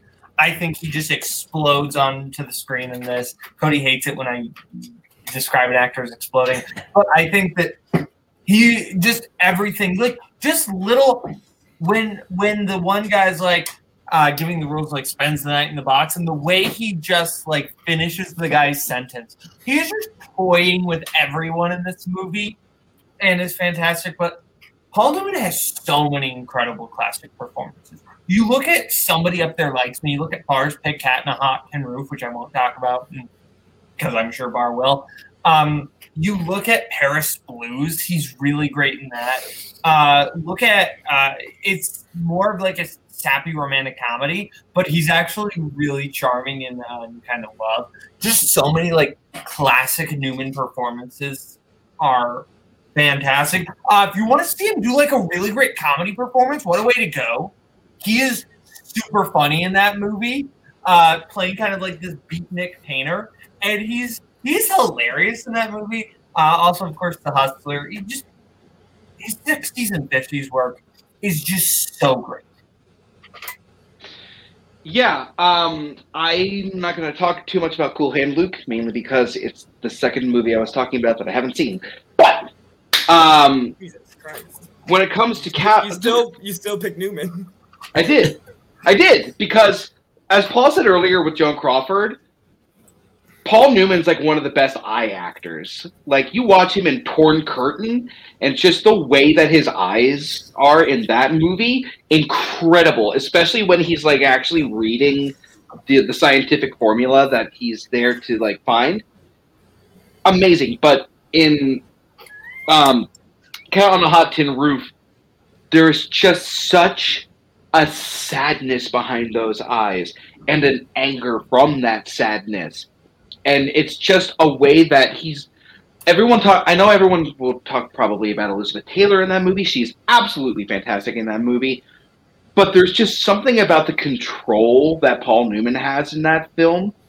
And as until that just scene of pure rage and frustration in the basement that it's just so powerful uh, he, he, I've I've made this statement as a kind of recurring joke, but he really is a goat level actor.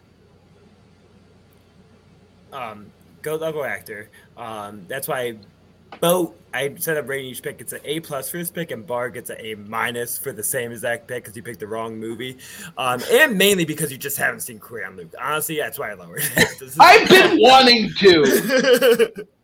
um, and um, Paul Newman from the great Shaker Heights, which I um, kind of live in. Um, I live in Cleveland Heights; it's right next to it. Um, I, I, my mom sent me a Facebook message if you want to go to my page on where his house is. If you want to go see it in Shaker Heights, um, that was in the past week. Um, we could all take a tour together and and um, debate whether it's Cool Hand Luke or Cat in the Hot Tin Roof. Cat in the Hot Tin Roof, top tier title. I don't know. There's a cat, there's a roof, great title. Um, there's also a roof.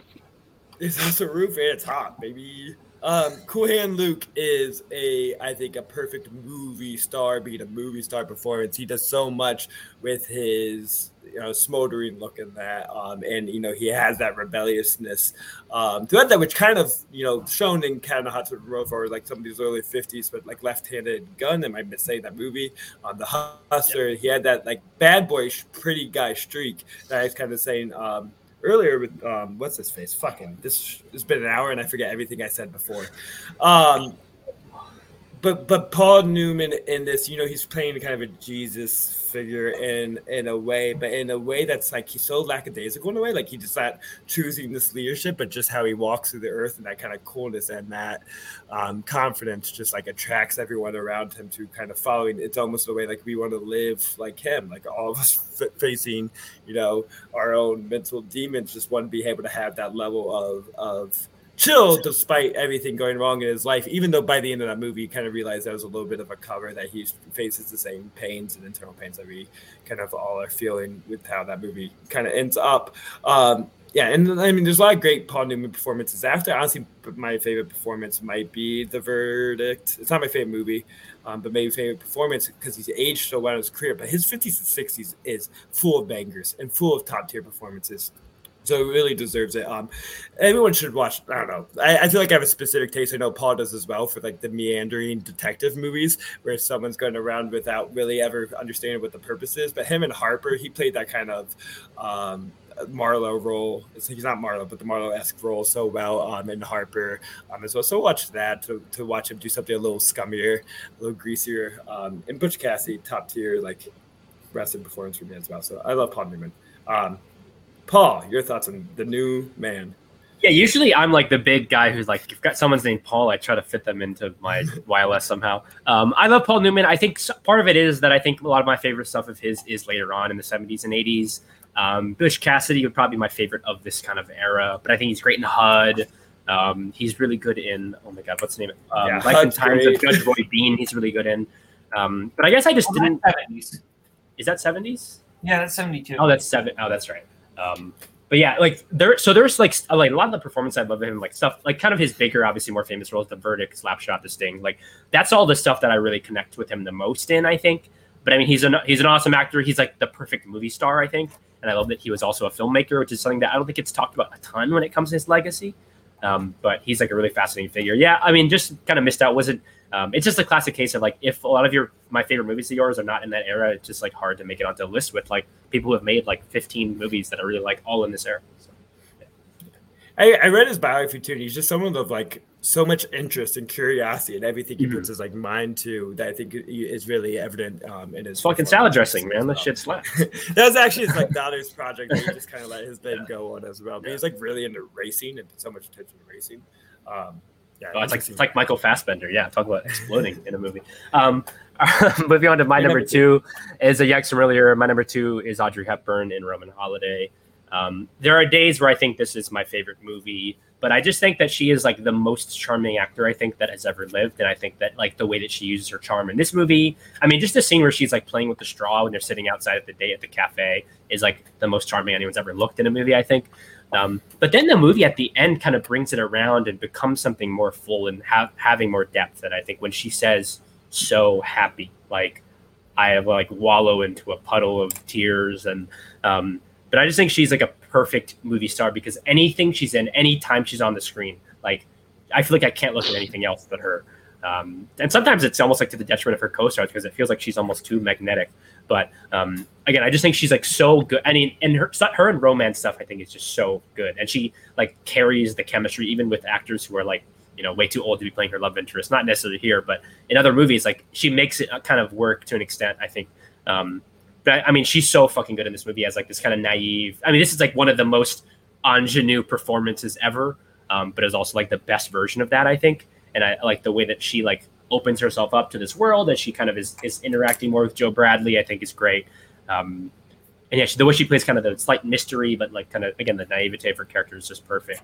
Um, could have picked a bunch of performances, but this is my favorite movie she's in. My favorite performance of hers, kind of all of her movie star stuff in a movie. So yeah, Roman Holiday.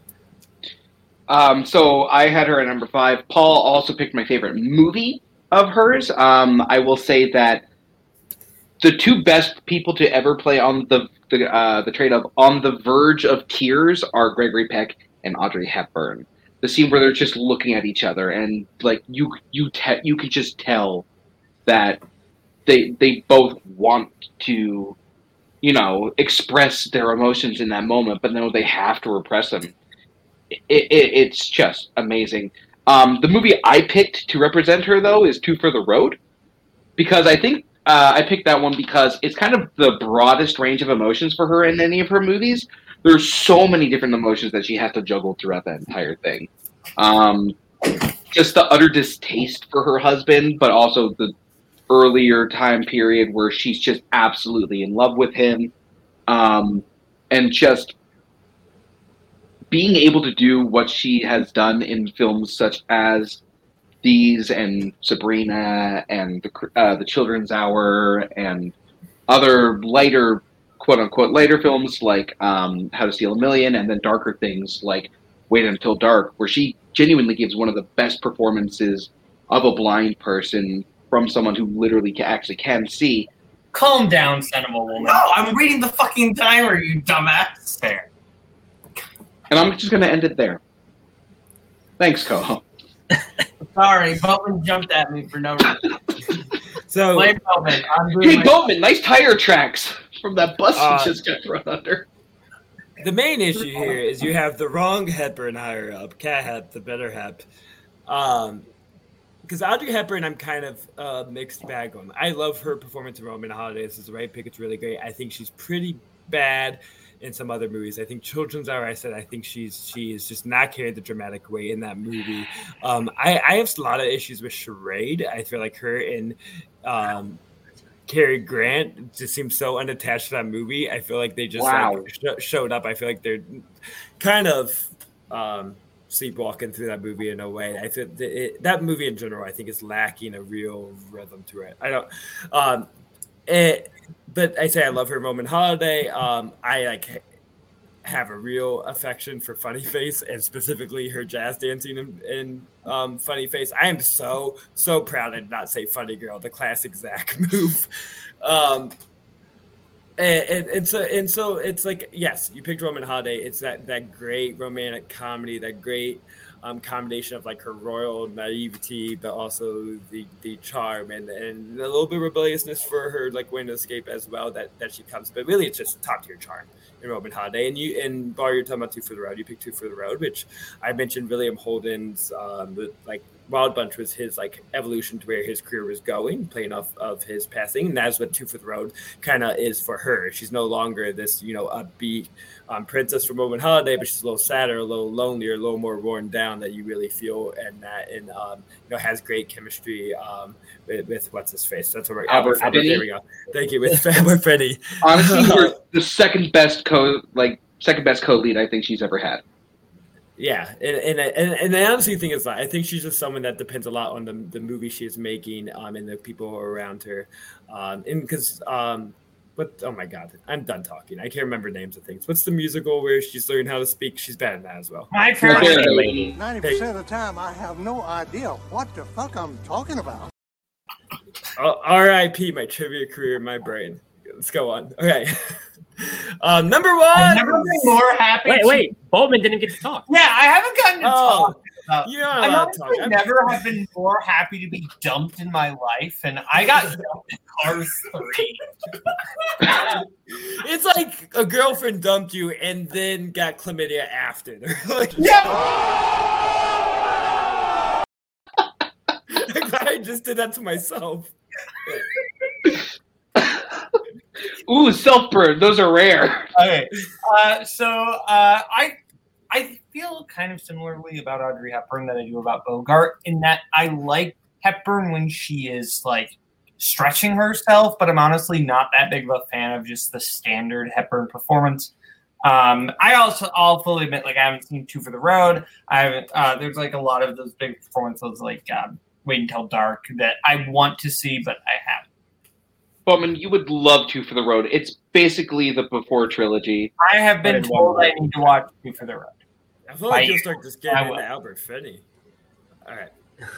It's a good, good person to get into. Um, number one's now Bar.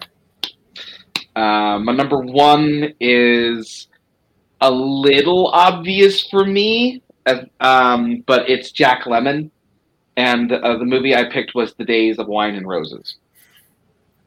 That is also my number one. That exact performance as well. Wow. You guys have very close one, two, threes. Yeah. That's why. Um, so before having seen this movie, I feel like I probably would have picked The Apartment uh, as his best performance. Um, because when you think of Jack Lemmon, you think of like the the Walter Math the the Matthau Lemmon comedies, things like The Odd Couple, um, and things like that. But the Days of Wine and Roses. Um, first of all, thank you, Cameron Redshaw, for forcing me to watch this movie. Um, two of the greatest acting scenes I've ever seen in my life are him uh, in therapy and especially in the greenhouse where he's tearing the greenhouse up. Holy God, the build of that scene is fantastic. I had said previously that Gregory Peck earned his Oscar that year. As much as I still really love that performance, Lemmon's performance in Days of Wine and Roses is utterly spectacular.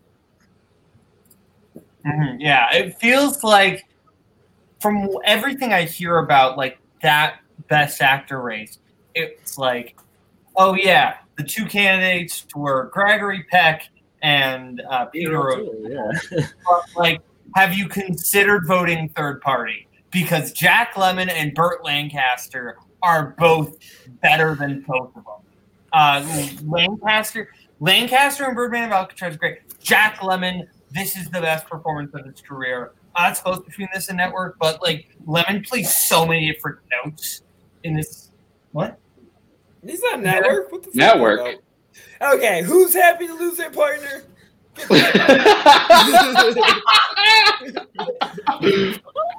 Oh, Jesus Christ. Jesus Christ, indeed.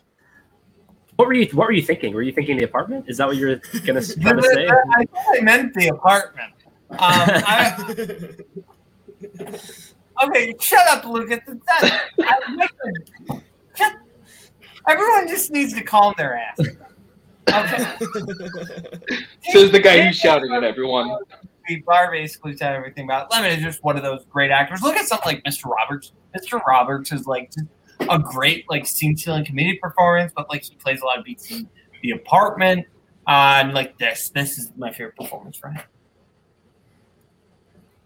I, I really like Jack Lemmon doing the Jack Lemmon shit. Um, you know, him in the apartment, uh, just like MacLaine, is a perfect performance because he can be that kind of uh, a little dweeby, a little, um, I would say, walked over in a way, uh, but with a real heart and a real love that I think we can all, you know, relate to in a way as all dweebish boys on the YouTube channel right now. I feel like we connect very much to, you know, the Jack Lemmon persona. Um, someone who's, why can't the girl just love me? Um, probably the worst part of all of us. Um, and anyways, this you guys like fucking belong in a sanatorium with Jack Lemmon screaming like, that is ten seconds of him going whoa whoa. Um, after the shitty ass greenhouse scene that is so bad. I was so into this performance for 40 minutes. I'm like, Jack Lemmon, you're bringing Jack Lemmon, you're being charming. I believe this relationship, you're kind of sad. And once he goes into the alcoholism, it's so so intense and too much and not real. Um, and that's why I said we compare the, the, the performance of mental health, where this is where it comes from nowhere and it's so unbelievable. Like he just like understands what alcoholism is, so he's going like, I'm going to act out of my mind and, and falling into misery when there lacks like any subtlety or realness to that performance, and the turns between his him being um you know uh, on the wagon and off it is such a, a 108 or a 360 i don't understand math. I'm a fourth grade teacher. Um, 180 i think is what you're trying to 180 okay. It's such a 180 um, flip in, in, his performance. It's like not the same character and that's not like with someone battling sobriety. Is going to completely be a different person in a way. And and and, and you know I, i've witnessed alcoholism so i'm sure zach you don't want to watch movies. It's you want to watch security cam footage of some random hotel lobby. That's what um, you. I would get arrested for that, but uh, that this is just. I don't think Jack Lemmon is definitely is necessarily the best like dramatic actor all times, unless he's able to connect that to his his kind of normal persona. When he can find the heart really within him, and he's trying to do something more like that he can't relate to, it, it's inauthentic and, and intense. And honestly, um, oh my gosh, the actress in it Someone help me. Uh, Lee Remick. Lee, yeah, I think is is doing it a lot better. I think there's a, a, a lot more groundedness to what she's delivering, and, and then so it makes sense that they'd hang the movie kind of on her and, and, and her struggle um, by the end because Jack Lemmon is a pull off. That garden scene is in, is insane, just ridiculous. The, okay, so you can. I'm I'm going to excuse you that you didn't pick the apartment because you picked it for MacLaine because that's really the pick that was, was, necessary. And I watched Odd Couple. I said better performance than this. Pretty good in Odd Couple. Okay. Uh, wow, I feel like I'm stepping into a fucking minefield between the two of you guys. I have not seen this movie. Um, I actually am excited to watch it. I do think Blake Edwards is a pretty bad director of acting generally, and I don't like the performances he gets. So I'm a, wondering what I'll think of of this movie and this performance. I mean, what what I mean, what move, what other movies do you have do you disagree with that as far as Blake Edwards? But I'd love to hear.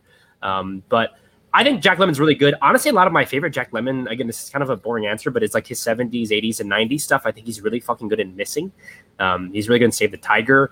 Um, but a lot of my, yeah, like my Jack Lemmons tend to be his slightly older and more wizened performances, which is what I connect to more. Um, I mean, Jack Lemmon is like the greatest classic actor of all time, is like a slightly surprising thing. And maybe I shouldn't be that surprised, but like, I think it's an interesting choice.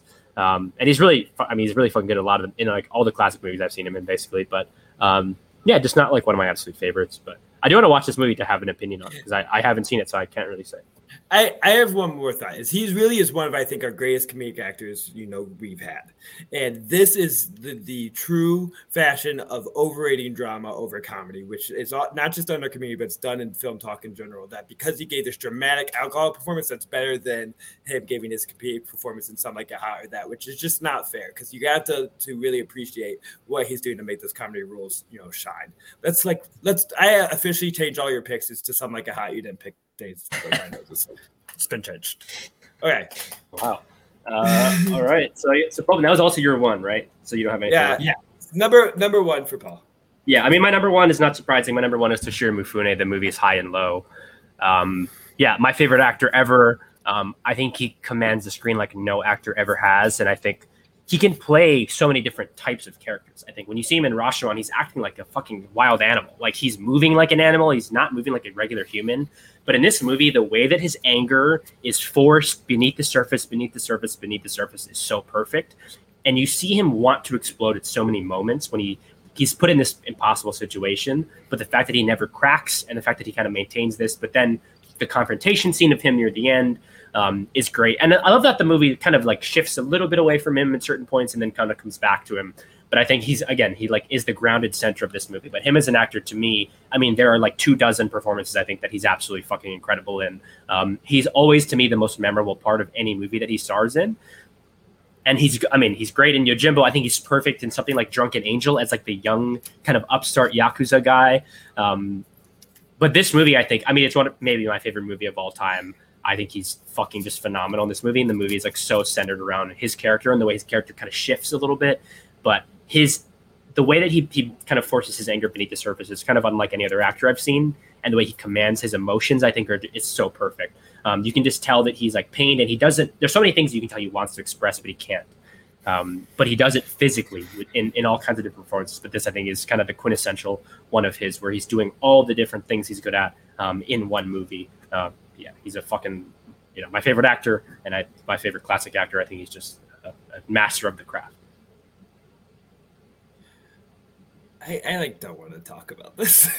I, I, I feel like I'm I'm so much on the outside on what Kurosawa is doing, and I, I told Paul that this is secretly an episode comparing Japanese directors, um, because I think Ozu is so much more on my level and how I, I connect to movies, and he, he's very you know um, emotionally driven um, and, and character driven way he's doing, and and I've never been really able to put a pen on what Kurosawa does. In a way, I just have such a hard time connecting to all his movies. And I think Mifune sometimes, I think Mifune's performance sometimes I think is part of that. And I, I think sometimes his his acting gets um, a little more credibility attention because of his connection to Kurosawa, because people love these movies and it's important rather than really everything he was able to add to it. But maybe like I'm sure I'm like underrating it just because I don't feel these movies. I do think this is the right pick. It's probably between this and Ikiru, which I have thoughts about that actor, but between those two, um, as my favorite Kurosawa, the ones I've seen, I did really go for this. But the part that Mifune is on screen for the first hour is the part where I'm so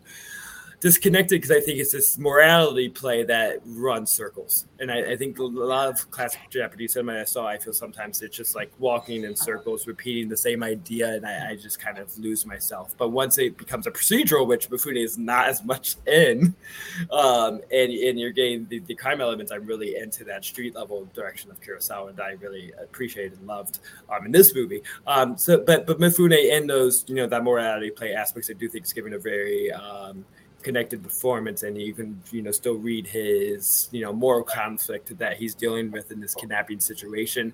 And i think that conflict is really interesting and um, complex um, but i think it's just done for too long. Um, so, so I don't know. I, have seen enough that I feel like I have a firm opinion, but maybe I need to rewatch. And my attention definitely is always a struggle um, in Kurosawa movies. For some reason, I just have a real hard time keeping my focus. Um, so I don't feel like I have a fair opinion on that. Um, but everybody else, your thoughts on Mifune?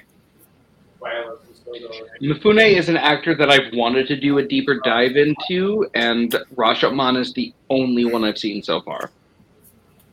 Uh, I've seen Rashomon, High and Low, and Yojimbo, and honestly, I think Yojimbo is my favorite performance I've seen from him, though he is really good in High and Low. Uh, yeah, this is completely fair pick. He kills it in all three performances I've seen from him. I want to watch more. Uh, but yeah, Yojimbo, I think he's just. I love the way he is just toying with everybody, and he has this aggressive form, but he also has this very playful attitude, and that I really love. Yojimbo, I I think Yo Yojimbo might be my favorite Kurosawa movie, like period. I want to watch it again, not watching it for deep cuts and like actually watching it to enjoy it. Because honestly, that that's kind of you know, screw you, Michael Campbell, for making me watch a great movie for the first time for deep cuts instead of being able to actually enjoy it. You know what? Screw you too, Bar, for doing that with Brazil. I mean, you could have watched the movies before that. To be fair, they existed before the movie. I mean, I introduced you to Brazil. Or what do you think of him based on just Rashomon? I'm curious. I'm curious. I know you've only seen Rashomon, but what did you think based on just the one movie? Because obviously that is like his most loud um, kind of. Uh, he's he's easily the person I think of the most when it comes to this film because there's such an animalistic instinct to him that just really draws your attention. Yeah, he literally he, he studied what, tigers for like a month or something before the movie, like to, to move physically like that, which is kind of wild because you can see that. I love it. I love it when uh, people do that. I, it's such a great acting technique, and it worked really well for him. So that's the end, and I'm going to need lots of reminders of what goes. Do I go to everyone's list next, right? Grades? Yes, grades. And I will yeah. pull them up. Oh, before we get that, I'm going to let you all know your all grades drop um, at least one third of a grade level because there's no Barbara Stanwyck, which is bullshit, and you drop um, one um, one a hundredth of the level for not having S.Z. Sakall uh, for me being Connecticut on your list as well. Who's just the best guy of all time. Wait, is it Christmas in Connecticut? Is Meet Me in Connecticut a different movie, or is Yeah, it, yeah, is it yeah. not Christmas in I- Connecticut? I have said Meet Me in Connecticut 80% of the time that I've talked about that movie, but yes. It was a crossover event, Paul. You missed Oh. it. Yeah, I was gonna say, did Arnold change the title when he remade it? I think you can back catalog Lucas and Zach pods, and I've done that like eight times. Um, so, anyways, uh, so we go to bars list. Do we put it up? well, Well, no, no, you just go lowest, lowest, lowest grade first. Our lowest grade. Okay, lowest grade. So actually, we are going to bars, and bars and boats are very similar in a lot of ways. Um, I'm giving you still a B plus. I'm a high letterboxd grader, so we're going kind of nice. You see a B plus. A lot of things I love. I said right up top. Everyone failed up top for me. Jack Lemmon and uh, Mufune. Uh, I, I Get like Jack Mafune's name down. Um, Yeah, there we go. but I think the difference, because we can show a boat who I also give a B plus to. Um, the difference of why I picked boat is I, I talked about this on my overbar um, is because he took more chances on his list and he had more interesting picks, and I think we should appreciate interesting picks. So having, especially near the bottom, Malden and Cobb and Woodward, I think it's some bigger um, swings and, and representing some character actors that that Bar didn't take. So I'm going to put him at second, A- and Paul almost blew it at the end for me um, with, uh, with with Hepburn and Mifune at the top two, but his upper tier had so many great th- um, picks I love that were nobody else's list, like the new and Crawford, um, Bergman, um, and having Bogart the highest, which I think definitely believes belongs to the top five. I think is it's all very important picks. I regret doing this. hey, and Paul Guy, I'll give I'll give him an A minus. Um, I said probably would have been an A, but there's no Barbara Stanwyck, and she's the queen of all of us. okay, our combined list, right? There we go. So combined list, we got Bergman at number ten for Notorious, William Holden for the Wild Bunch at eight, Cat Hep for bringing up Baby, Mifune at seven, Newman at six. Um, for Cool Hand Luke, I got to pick the movies. Um, Audrey Hepburn for Roman Holiday five, Shirley MacLaine at four, Bogart at three, where he belongs. Um, Stewart at two for uh, the wrong movie, but we'll list up that Jack Lemmon. Oh God, those top two are the ones I argued at the most. They are, those no, those top two are perfect. I feel like I picked the people in this episode. But can we change this all? We had number one Barbara Stanwyck, two Uh. Ginger Rogers for top hat. No, Top hat Ginger Rogers performance. I'm just saying things at the top of my mind. May as well Um, have picked swing time. Um, she's really good in stage door. That's why I put her in. Um, all right. So thank you, everybody. It was great. I'll never be back on the show in any capacity because I don't remember like words or how things move from one first to the end. Um, sequences. Um, but it's been a lovely time. I, I I'm sorry um, for for for for yelling and making like orgasm noises about Jack Lemmon. That was very inappropriate. But it's been fun. We'll Your say good night. opinion on his performance was inappropriate. Good night. I love you. Good Roman's night. only talked about actors exploding, so that's Okay, and outro. I know it was you, Fredo. You broke my heart. You're not going to intimidate me. I'm entitled to my opinion.